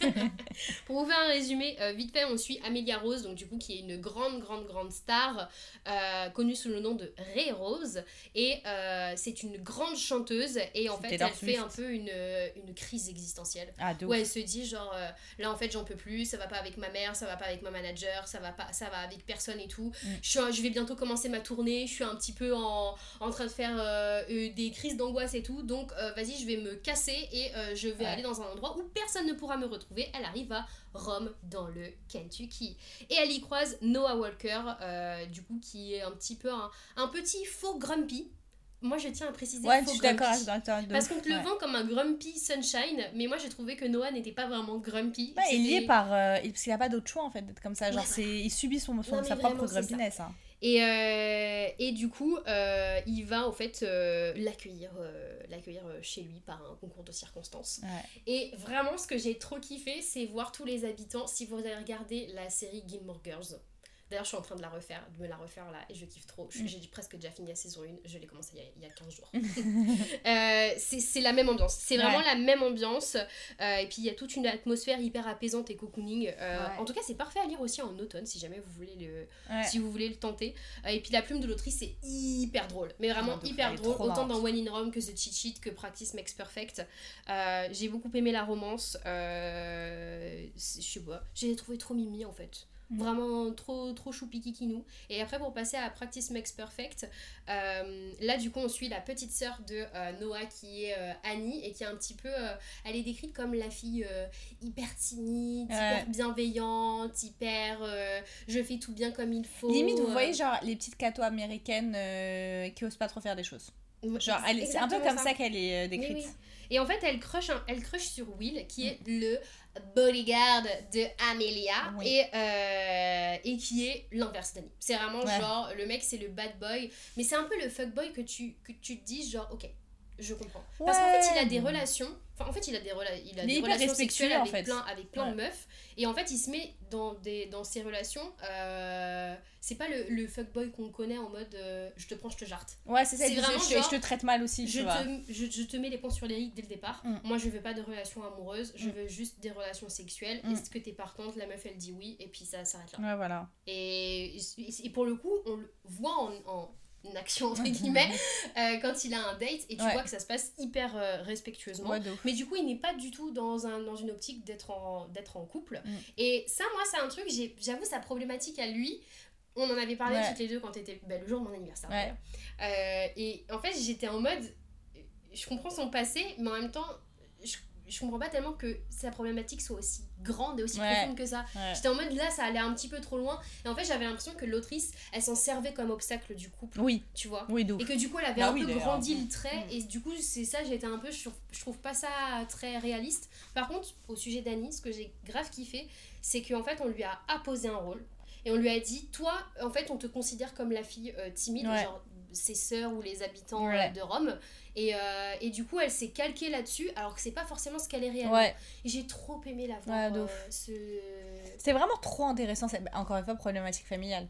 Ouais, Tu mais vois. de ouf. Et en fait, j'ai trouvé ça hyper bien écrit et je me suis beaucoup, beaucoup identifiée à, identifiée à, à Annie sur euh, certains points, pas sur tout, mais Mm. euh, sur certains points euh, de, de sa vie où vraiment tu respectes en fait un rôle qu'on t'a donné. Ouais, Et t'es un petit peu genre euh, la, la gentille fille et du Mm. coup, bah, dès que tu jures par exemple, c'est. Mm. Mais euh, c'est pas toi ça. Genre, Ouais. qu'est-ce que tu fais et tout. ouais, Ou dès que tu laisses un petit peu ta vraie personnalité jaillir, euh, c'est en mode mais qu'est-ce que tu fais quoi. ouais. Et ça pour le coup, je me suis hyper identifiée à elle, mais surtout quand elle dit, je pense que toutes les femmes, on passe un petit peu par là où euh, on va te dire que t'es jolie, mais toi t'as envie d'être belle. Ouais, de ouf, ouais. Tu vois, c'est pas la même. Ouais. T'as envie d'être sexy. En fait, Mm. t'as envie de plaire. Ouais. T'as envie d'être désirée. Mm. Et euh, bon, par les hommes ou, ou par les femmes. Mm. Et, et- et que, que ce soit dans des relations amoureuses ou non Oui, d'ailleurs. ouais, mais elle, elle, c'est- Euh, elle est vue comme une petite fille, elle voilà, une femme ça. fatale, genre. C'est ça le Mais- truc. et là-dessus, je me suis hyper identifiée et j'ai trouvé que c'était hyper bien,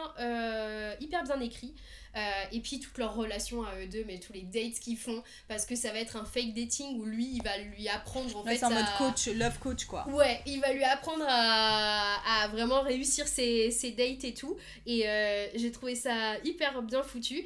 Et je me souviens qu'avec Eline, on en avait parlé quand j'étais au, tout dé- au tout début de ma lecture. Je lui avais dit Moi, il y a un seul truc qui me dérange, c'est Annie, c'est qu'elle est à la recherche d'un mari et elle n'est pas à la recherche d'une relation amoureuse. Mm. Donc pour moi, la, le truc est un petit peu Ouais, mais différent. pour moi, ça, c'est c'est super positif parce que c'est bien la preuve que Annie, elle s'embarque dans des trucs, elle réfléchit pas, en mais fait. en tu fait, vois. alors du coup, je dirais pas comment ça se termine, Mm. mais moi, le bouquin, j'ai trouvé que c'était une des meilleures fins en rom-com. Ah Parce ouais que justement, vu comment est résolue la, problème, la Ouais. problématique d'Annie, Mm. j'ai trouvé sa réponse. Ouais. Tu sais quelle réponse.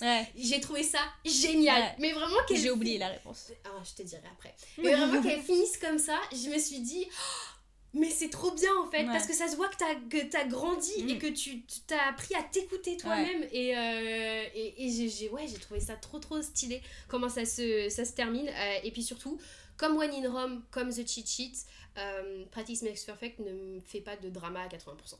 Voilà, il n'y a pas de. Il n'y a pas de drama dame. inutile. C'est vraiment genre leur relation en fait elle évolue mais tellement dans un. Pas forcément dans le plus grand des calmes, c'est pas Mm. forcément une rivière tranquille, euh, un long fleuve tranquille pour reprendre Ouais. le titre. Euh, mais t'as pas d'obstacles qui arrivent de nulle part. Ouais, Genre vraiment qui arrivent d'un coup comme ça, comme s'il y avait une météorite qui allait leur tomber dessus. Mm. Euh, et, et ça c'est un truc, j'espère qu'elle le fera dans son prochain roman du coup qu'on a trop Ouais. de, Qui est du coup une suite euh, de, euh, de Chichit, qui est Ouais. sur du coup le point de vue de Derek, qui va être aussi un second chance romance. Vraiment, fille J'adore ça, purée. Euh, et du coup, est-ce qu'on n'a pas fait le tour de nos lectures? Bah oui, alors moi j'avais une dernière lecture qui s'appelle In the Weeds, mais en vrai, euh, j'ai pas grand chose à vous dire dessus. Ouais, c'était une petite robe comme que t'as bien aimé. C'était une petite rom-com. Si vous aimez aussi les small towns, ça fait partie de la saga euh, Love Light Farms. C'est le deuxième tome, Second Chance Romance, encore une fois. small town, parce qu'on kiffe trop. Et euh, bah, c'était c'était plaisant, mais je me suis pas non plus tapé. J'ai quand même mis 4 étoiles, mais je me suis pas non plus tapé des grosses barres dessus. Euh, c'était. Si vous voulez une petite rom-com passagère voilà. comme ça, pour passer un beau moment de lecture, je vous, je vous la recommande. Bon, ça fait plaisir. Euh, est-ce que tu fais un Smarty ou pas? Euh, je vais faire un. Alors, je fais pas un Smarty maintenant parce que je l'ai. Mm. Je, je pas préparé, je suis désolée. Mais euh, je vais en faire un sur euh, les prochaines sorties des Trop trois bien. prochains mois. En plus, t'avais déjà préparé ton. Ah non, c'est que sur septembre, non Ouais, c'était Ah. que sur cette. Parce que j'avais sorti un post sur les sorties de Mm, bah, septembre. allez sur le compte de Smarties, The Marcies, euh, pour avoir les sorties de septembre et. Mais de toute façon, je vais faire un là maintenant, un, enfin vous là maintenant, moi plus tard, sur euh, un Smarty flanche à faux euh, pour les prochaines sorties. Comme ça, vous avez un- une vue d'ensemble sur, euh, sur les sorties VF et VO, parce qu'on forcément, nous on lit beaucoup en VO. Et d'ailleurs. Ah non, c'est- pas le prochain épisode. J'allais dire parfaite transition, mais c'est pas le prochain épisode qu'on enregistre. J'étais en mode, où est-ce qu'on va? On va vous faire un, un épisode sur comment se lancer en anglais. De ouf, c'est vrai que ça va lancer cet épisode. Mais ce n'est pas le prochain épisode, Et non. mais ce sera l'épisode D'après d'après. Bon les gars, on vous dit à tout de suite pour le Smarty.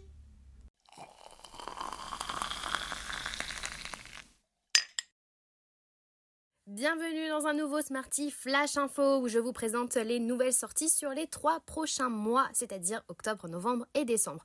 Et franchement, attachez vos ceintures parce qu'il y a énormément, mais alors énormément de nouvelles sorties euh, qui vont bientôt arriver.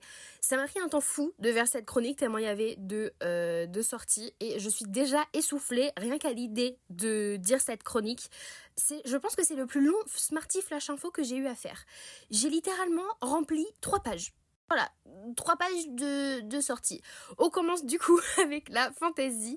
Il y aura un pacte avec le roi elfe d'Elise Kova qui sortira le euh, 4 octobre chez Big Bang. Et le tome 2, Une danse avec le prince fée, sortira d'ailleurs le 2 novembre. Toujours chez Big Bang, à la même date, on aura aussi Sing Me Forgotten de euh, Jessica S. Olson, un retelling sur euh, le fantôme de l'opéra, il me semble. Et on aura aussi à la même date If We Were Villains de ML Rio avec un incroyable euh, jaspage sur l'édition Hardback. Chez Hachette, on aura le 4 octobre une suite au film L'étrange Noël de Mr. Jack avec Vive la reine des citrouilles de chez Earnshaw.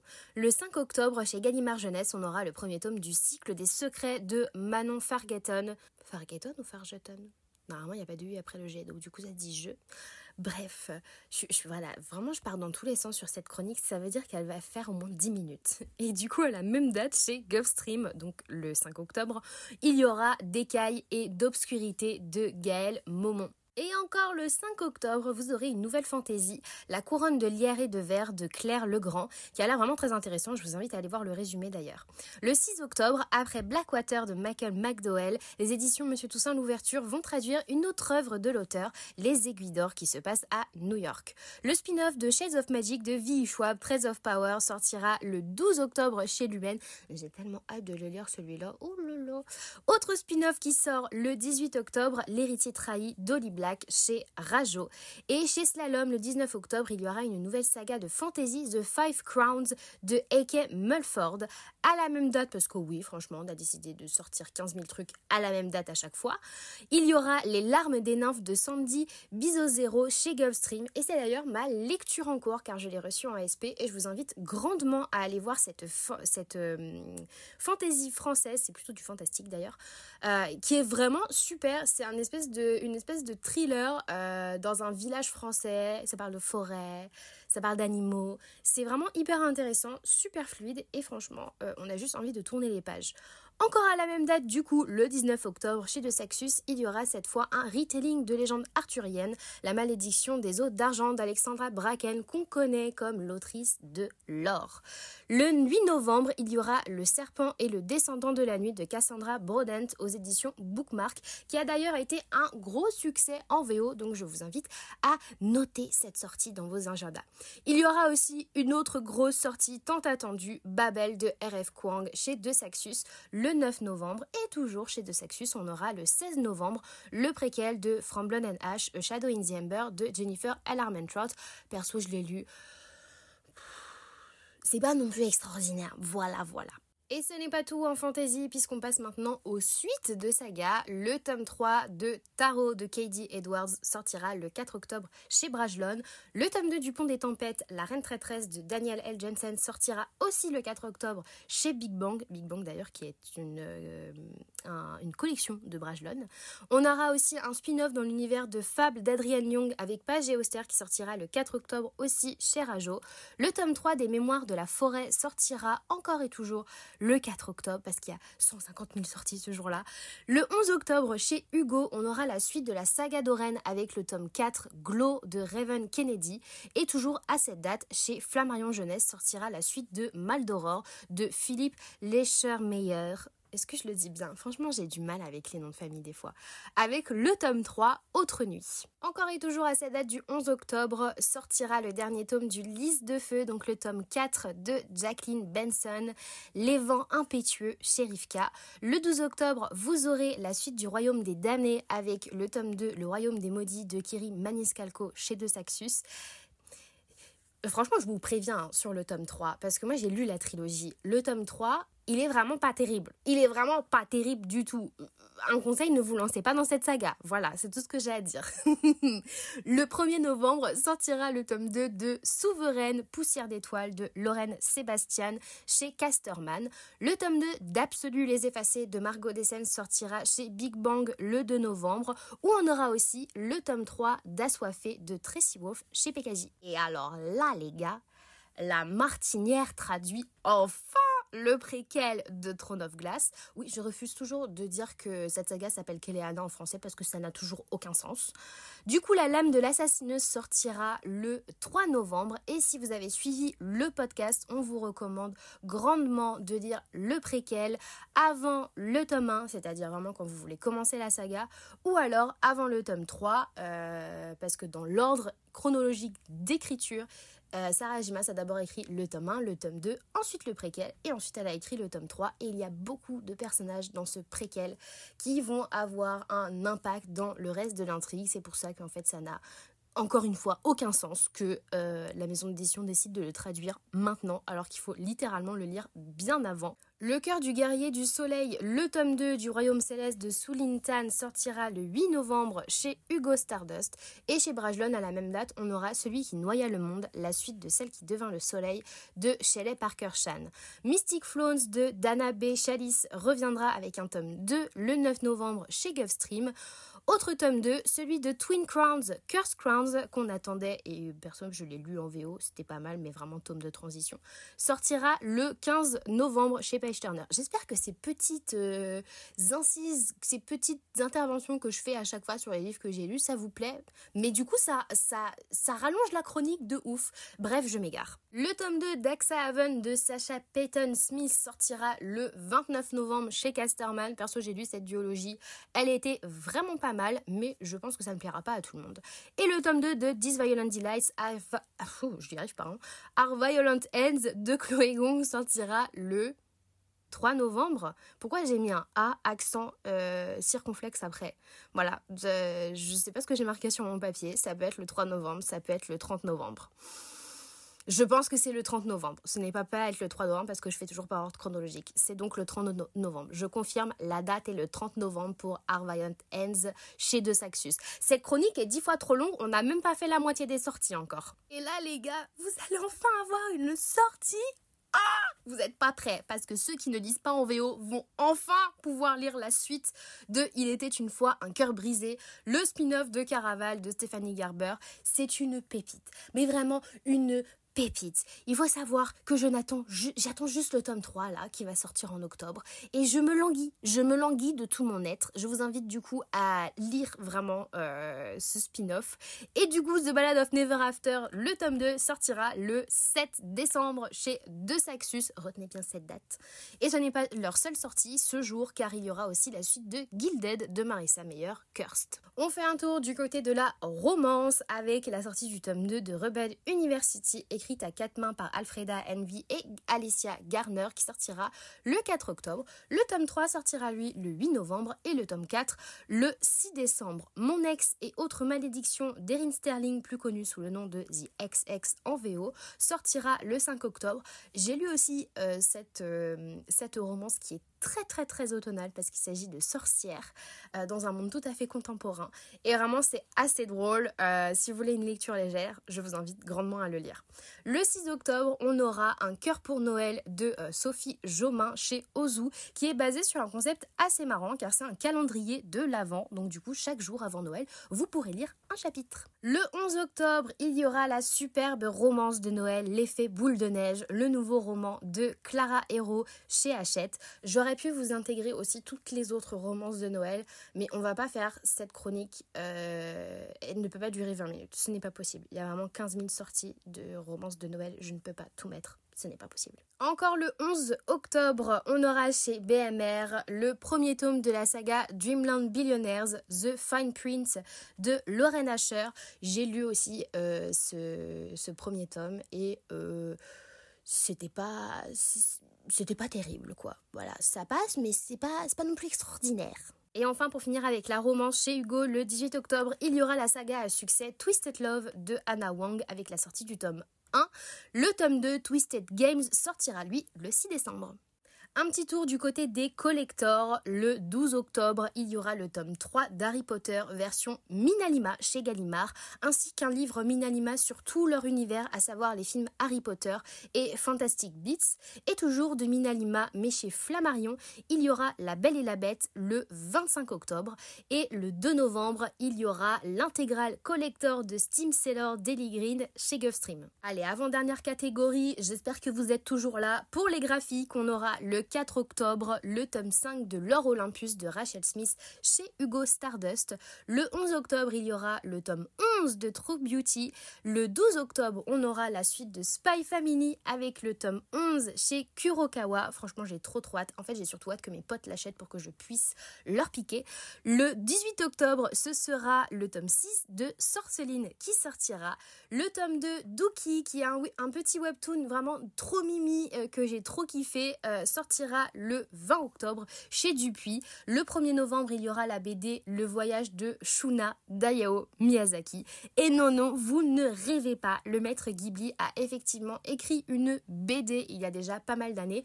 Et pour la première fois, elle va être traduite en France.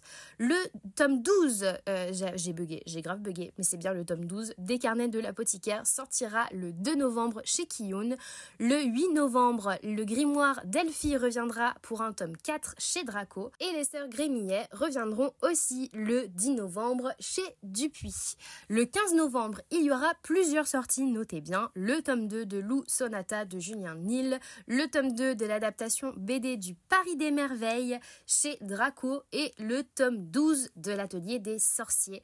Et enfin, ce sera le retour de la Rose écarlate le 22 novembre avec le tome 20, mais aussi Darstopper le 7 décembre qui reviendra pour un tome 5. funky. Et on finit avec la VO. Euh, Cassandra Clare reviendra avec un nouveau roman qui pour une fois ne se situe pas dans l'univers des Shadowhunters. Il s'agit de Sword Catcher qui sortira le 10 octobre. En français, vous aurez le tome 2 d'Il était une fois un cœur brisé de Stephanie Garber comme je l'ai dit. Mais si vous lisez en anglais, vous aurez le tome 3 A Curse for True Love qui sortira le 24 octobre. Et croyez-moi, le 24 octobre, je suis en train de le lire. La suite de Force Wing Iron Flame de Rebecca Yaros sortira le 7 novembre. Et à la même date, Ali Hazelwood sortira sa nouvelle romance Check and Mate. Le 9 novembre, on aura le dernier tome de The Wolf Den d'Elodie Harper, qui a d'ailleurs été traduit sous l'antre des Louves en français. Et enfin, en décembre, on aura le dernier tome de The Plated Prisoner de Raven Kennedy, donc la saga d'Oren en français, avec le tome 5 Gold le 7 décembre. Et enfin, pour finir, on finit avec la meilleure sortie, c'est-à-dire celle que j'attends le plus, Ruthless Vows de Rebecca Ross, la suite de Divine Rivals qui sortira donc le 26 décembre. Et c'est tout pour ce flash info qui n'est pas vraiment un flash info parce que cette chronique a littéralement duré 15 minutes. Mais en tout cas, vous avez de quoi dépenser votre argent. Faites quand même attention à ne pas être dans la surconsommation, un petit conseil. Mais vous avez beaucoup de sorties, donc beaucoup de taf. Allez, je vous laisse là-dessus.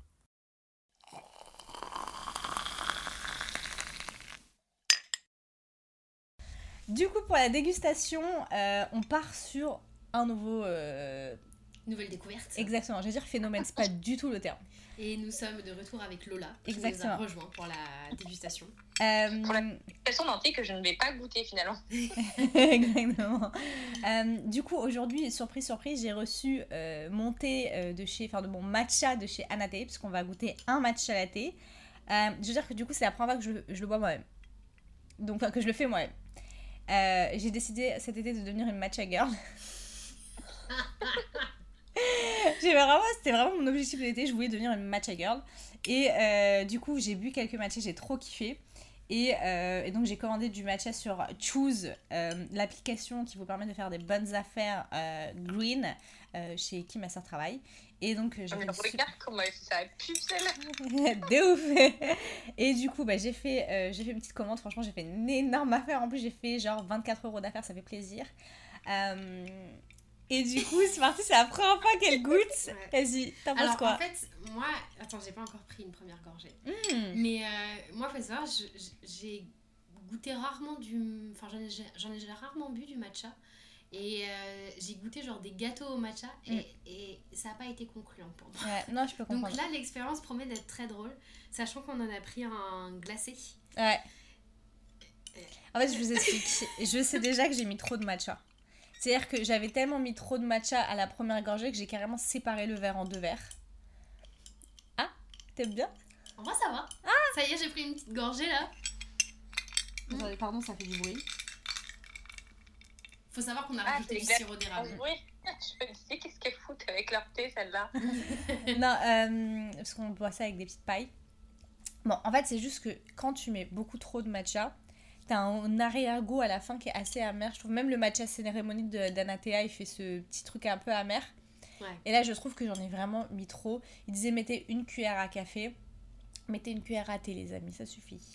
Euh, et ça, mais moi, là, personnellement, j'aime pas. Perso- là, moi, j'aime pas, alors que j'aime trop ça dans la vraie vie. Mais on a rajouté du sirop d'érable. Ouais, on a mis euh, avec du lait d'amande et d'avoine pardon et du sirop d'érable et moi personnellement là j'aime pas. J'aime pas ce que je bois.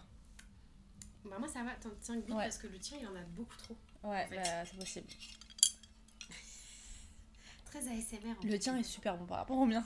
Goûte le mien, tu vas voir. Mais comment ça se fait qu'ils sont pas qu'ils ont pas de Ah menu ouais, le tien, il est vraiment amer. Ouais. Parce qu'en fait, j'ai bah, j'ai séparé le verre en deux et j'ai mis plus enfin, j'ai mis moins de T'imagines avant ce que ça aurait pu donner euh, Ah bah euh, c'était une catastrophe. Et en gros, mon verre à moi, c'est le verre original avec tout le matcha dedans et j'ai mis un peu de ce verre là dans le verre de Smarties et j'ai rajouté du lait. Ce qui fait que le mien est plus, Ok. est plus dilué. Le quoi. sien, il est plus dilué, il est moins fort. Le mien, il est dégueulasse, frère. Le mien, ça va, franchement. Le tien, il est Puis avec le petit sirop d'érable, là, euh, tu vois, ça, ça sucre un peu, ça fait une petite ambiance. Le problème, c'est que là, moi, j'ai pas d'ambiance, donc... euh, Moi, j'arrête de boire. Mais je pense que le matcha, c'est un truc... Sais, c'est- vu que c'est toi qui dois le créer toi-même, ça prend du temps. Moi, par exemple, mon ice coffee, ça m'a pris trop de temps pour découvrir comment je le kiffais. mm. Genre, j'ai vraiment pris trop de temps pour masteriser ma recette. Maintenant, je fais un ice coffee, je l'aime trop. D'ailleurs, si vous voulez vous demander, c'est très rapide. Une capsule, je mets du sucre euh, complet, je mets une cuillère à café de sucre complet. Je tue ça avec du euh, lait d'avoine. Le truc, il est marron clair. Des glaçons, c'est succulent. En fait, ce n'est plus un café. non, Voilà. non, non, de toute façon, mon oncle, C'est ça- du sucre. C'est ça. Non, mais mon oncle, il se fout de ma gueule tout le temps. Après, je mets juste une cuillère à café de sucre, tu vois, ça va. Oui. Ça va. Oui, ça. Euh, du coup, Smarties, t'as pensé quoi euh, Est-ce que ça fait penser à un, à un délire de livre, à quelque chose euh Non. Non, bah ouais. Est-ce qu'on veut continuer cette habitude dans la saison 3, sachant qu'elle vous saoule depuis Non, genre, on a dit la saison 2 Non, on a dit on avait donné des recos que si on y pensait. Ouais, et là, Si c'est juste des ça nous ambiances. faisait- ça nous Ouais. faisait penser à quelque chose. Là, c'est plus en mode, est-ce que t'as une ambiance en particulier? Est-ce que c'est. C'est plus maintenant, c'est pas un livre forcément, c'est plus une- une ambiance. En fait, comme c'est laté, je penserais plutôt à quelque chose de réconfortant, mais avec un peu genre une lecture d'été, vu que c'est euh, C'est froid. vu que c'est froid. Mm. Et, euh, et je sais pas, mais en fait, le lait, je trouve ça hyper euh, réconfortant. Ouais. ou, euh, Ouais. T'as envie d'être C'est doux, c'est tu rond, sais, tu t'as vois. envie d'être dans une soirée d'été, mais avec un petit plaid léger. Je vois ce que tu veux dire. Et quel livre pourrait euh, faire ça euh, Mais j'ai aucune reco, je vais pas En mentir. vrai, je sais pas. J'avoue, One in Rome, en vrai, c'est assez cosy. Hein. Ouais. Moi, à la limite, dans Creation City 2, parce qu'à un moment, il y a un personnage qui prend un match à la télé. Est-ce Donc, que pourquoi pas. Virginie Grimaldi, ça irait pas avec cette ambiance genre été mais cosy Non, parce que Virginie Grimaldi, c'est un thé glacé. Ok, C'est excusez-moi. vraiment je ça avec une évidence. Déjà, euh, Quelle question, Lola, enfin. Bon, en même temps, ça c'est un thé glacé. Hein. Oui, mais c'est un thé glacé, mes frères. Et, euh, oh, c'est pas gourmand, là. La meuf adore le matcha, mais là, elle est contre le matcha. C'est- Pourquoi? Euh, Bon, bah écoutez, euh, on était ravis de vous retrouver pour euh, ce premier épisode de la saison 3. Moi, ça y est, j'ai arrêté de dire tome 3 parce qu'en fait, je trouve ça trop cringy. Alors, c'est moi qui a littéralement lancé cette histoire de Ah, on n'a qu'à dire que les saisons, c'est des tomes et tout. Ah, non, voilà, on va parler en saison. d'autres personnes, je, crois, je sais pas si Smarty et moi, on t'a déjà suivi dans cette vibe. Je crois que t'as Si. toujours été seule dans T'as déjà ta giga suivi. Euh, si, t'as si, giga si. suivi Lola. Là, littéralement, t'as je créé un post qui s'appelle le tome 2 Lola. T'as créé un post sur Instagram qui s'appelle le tome 2. Ah oui, c'est vrai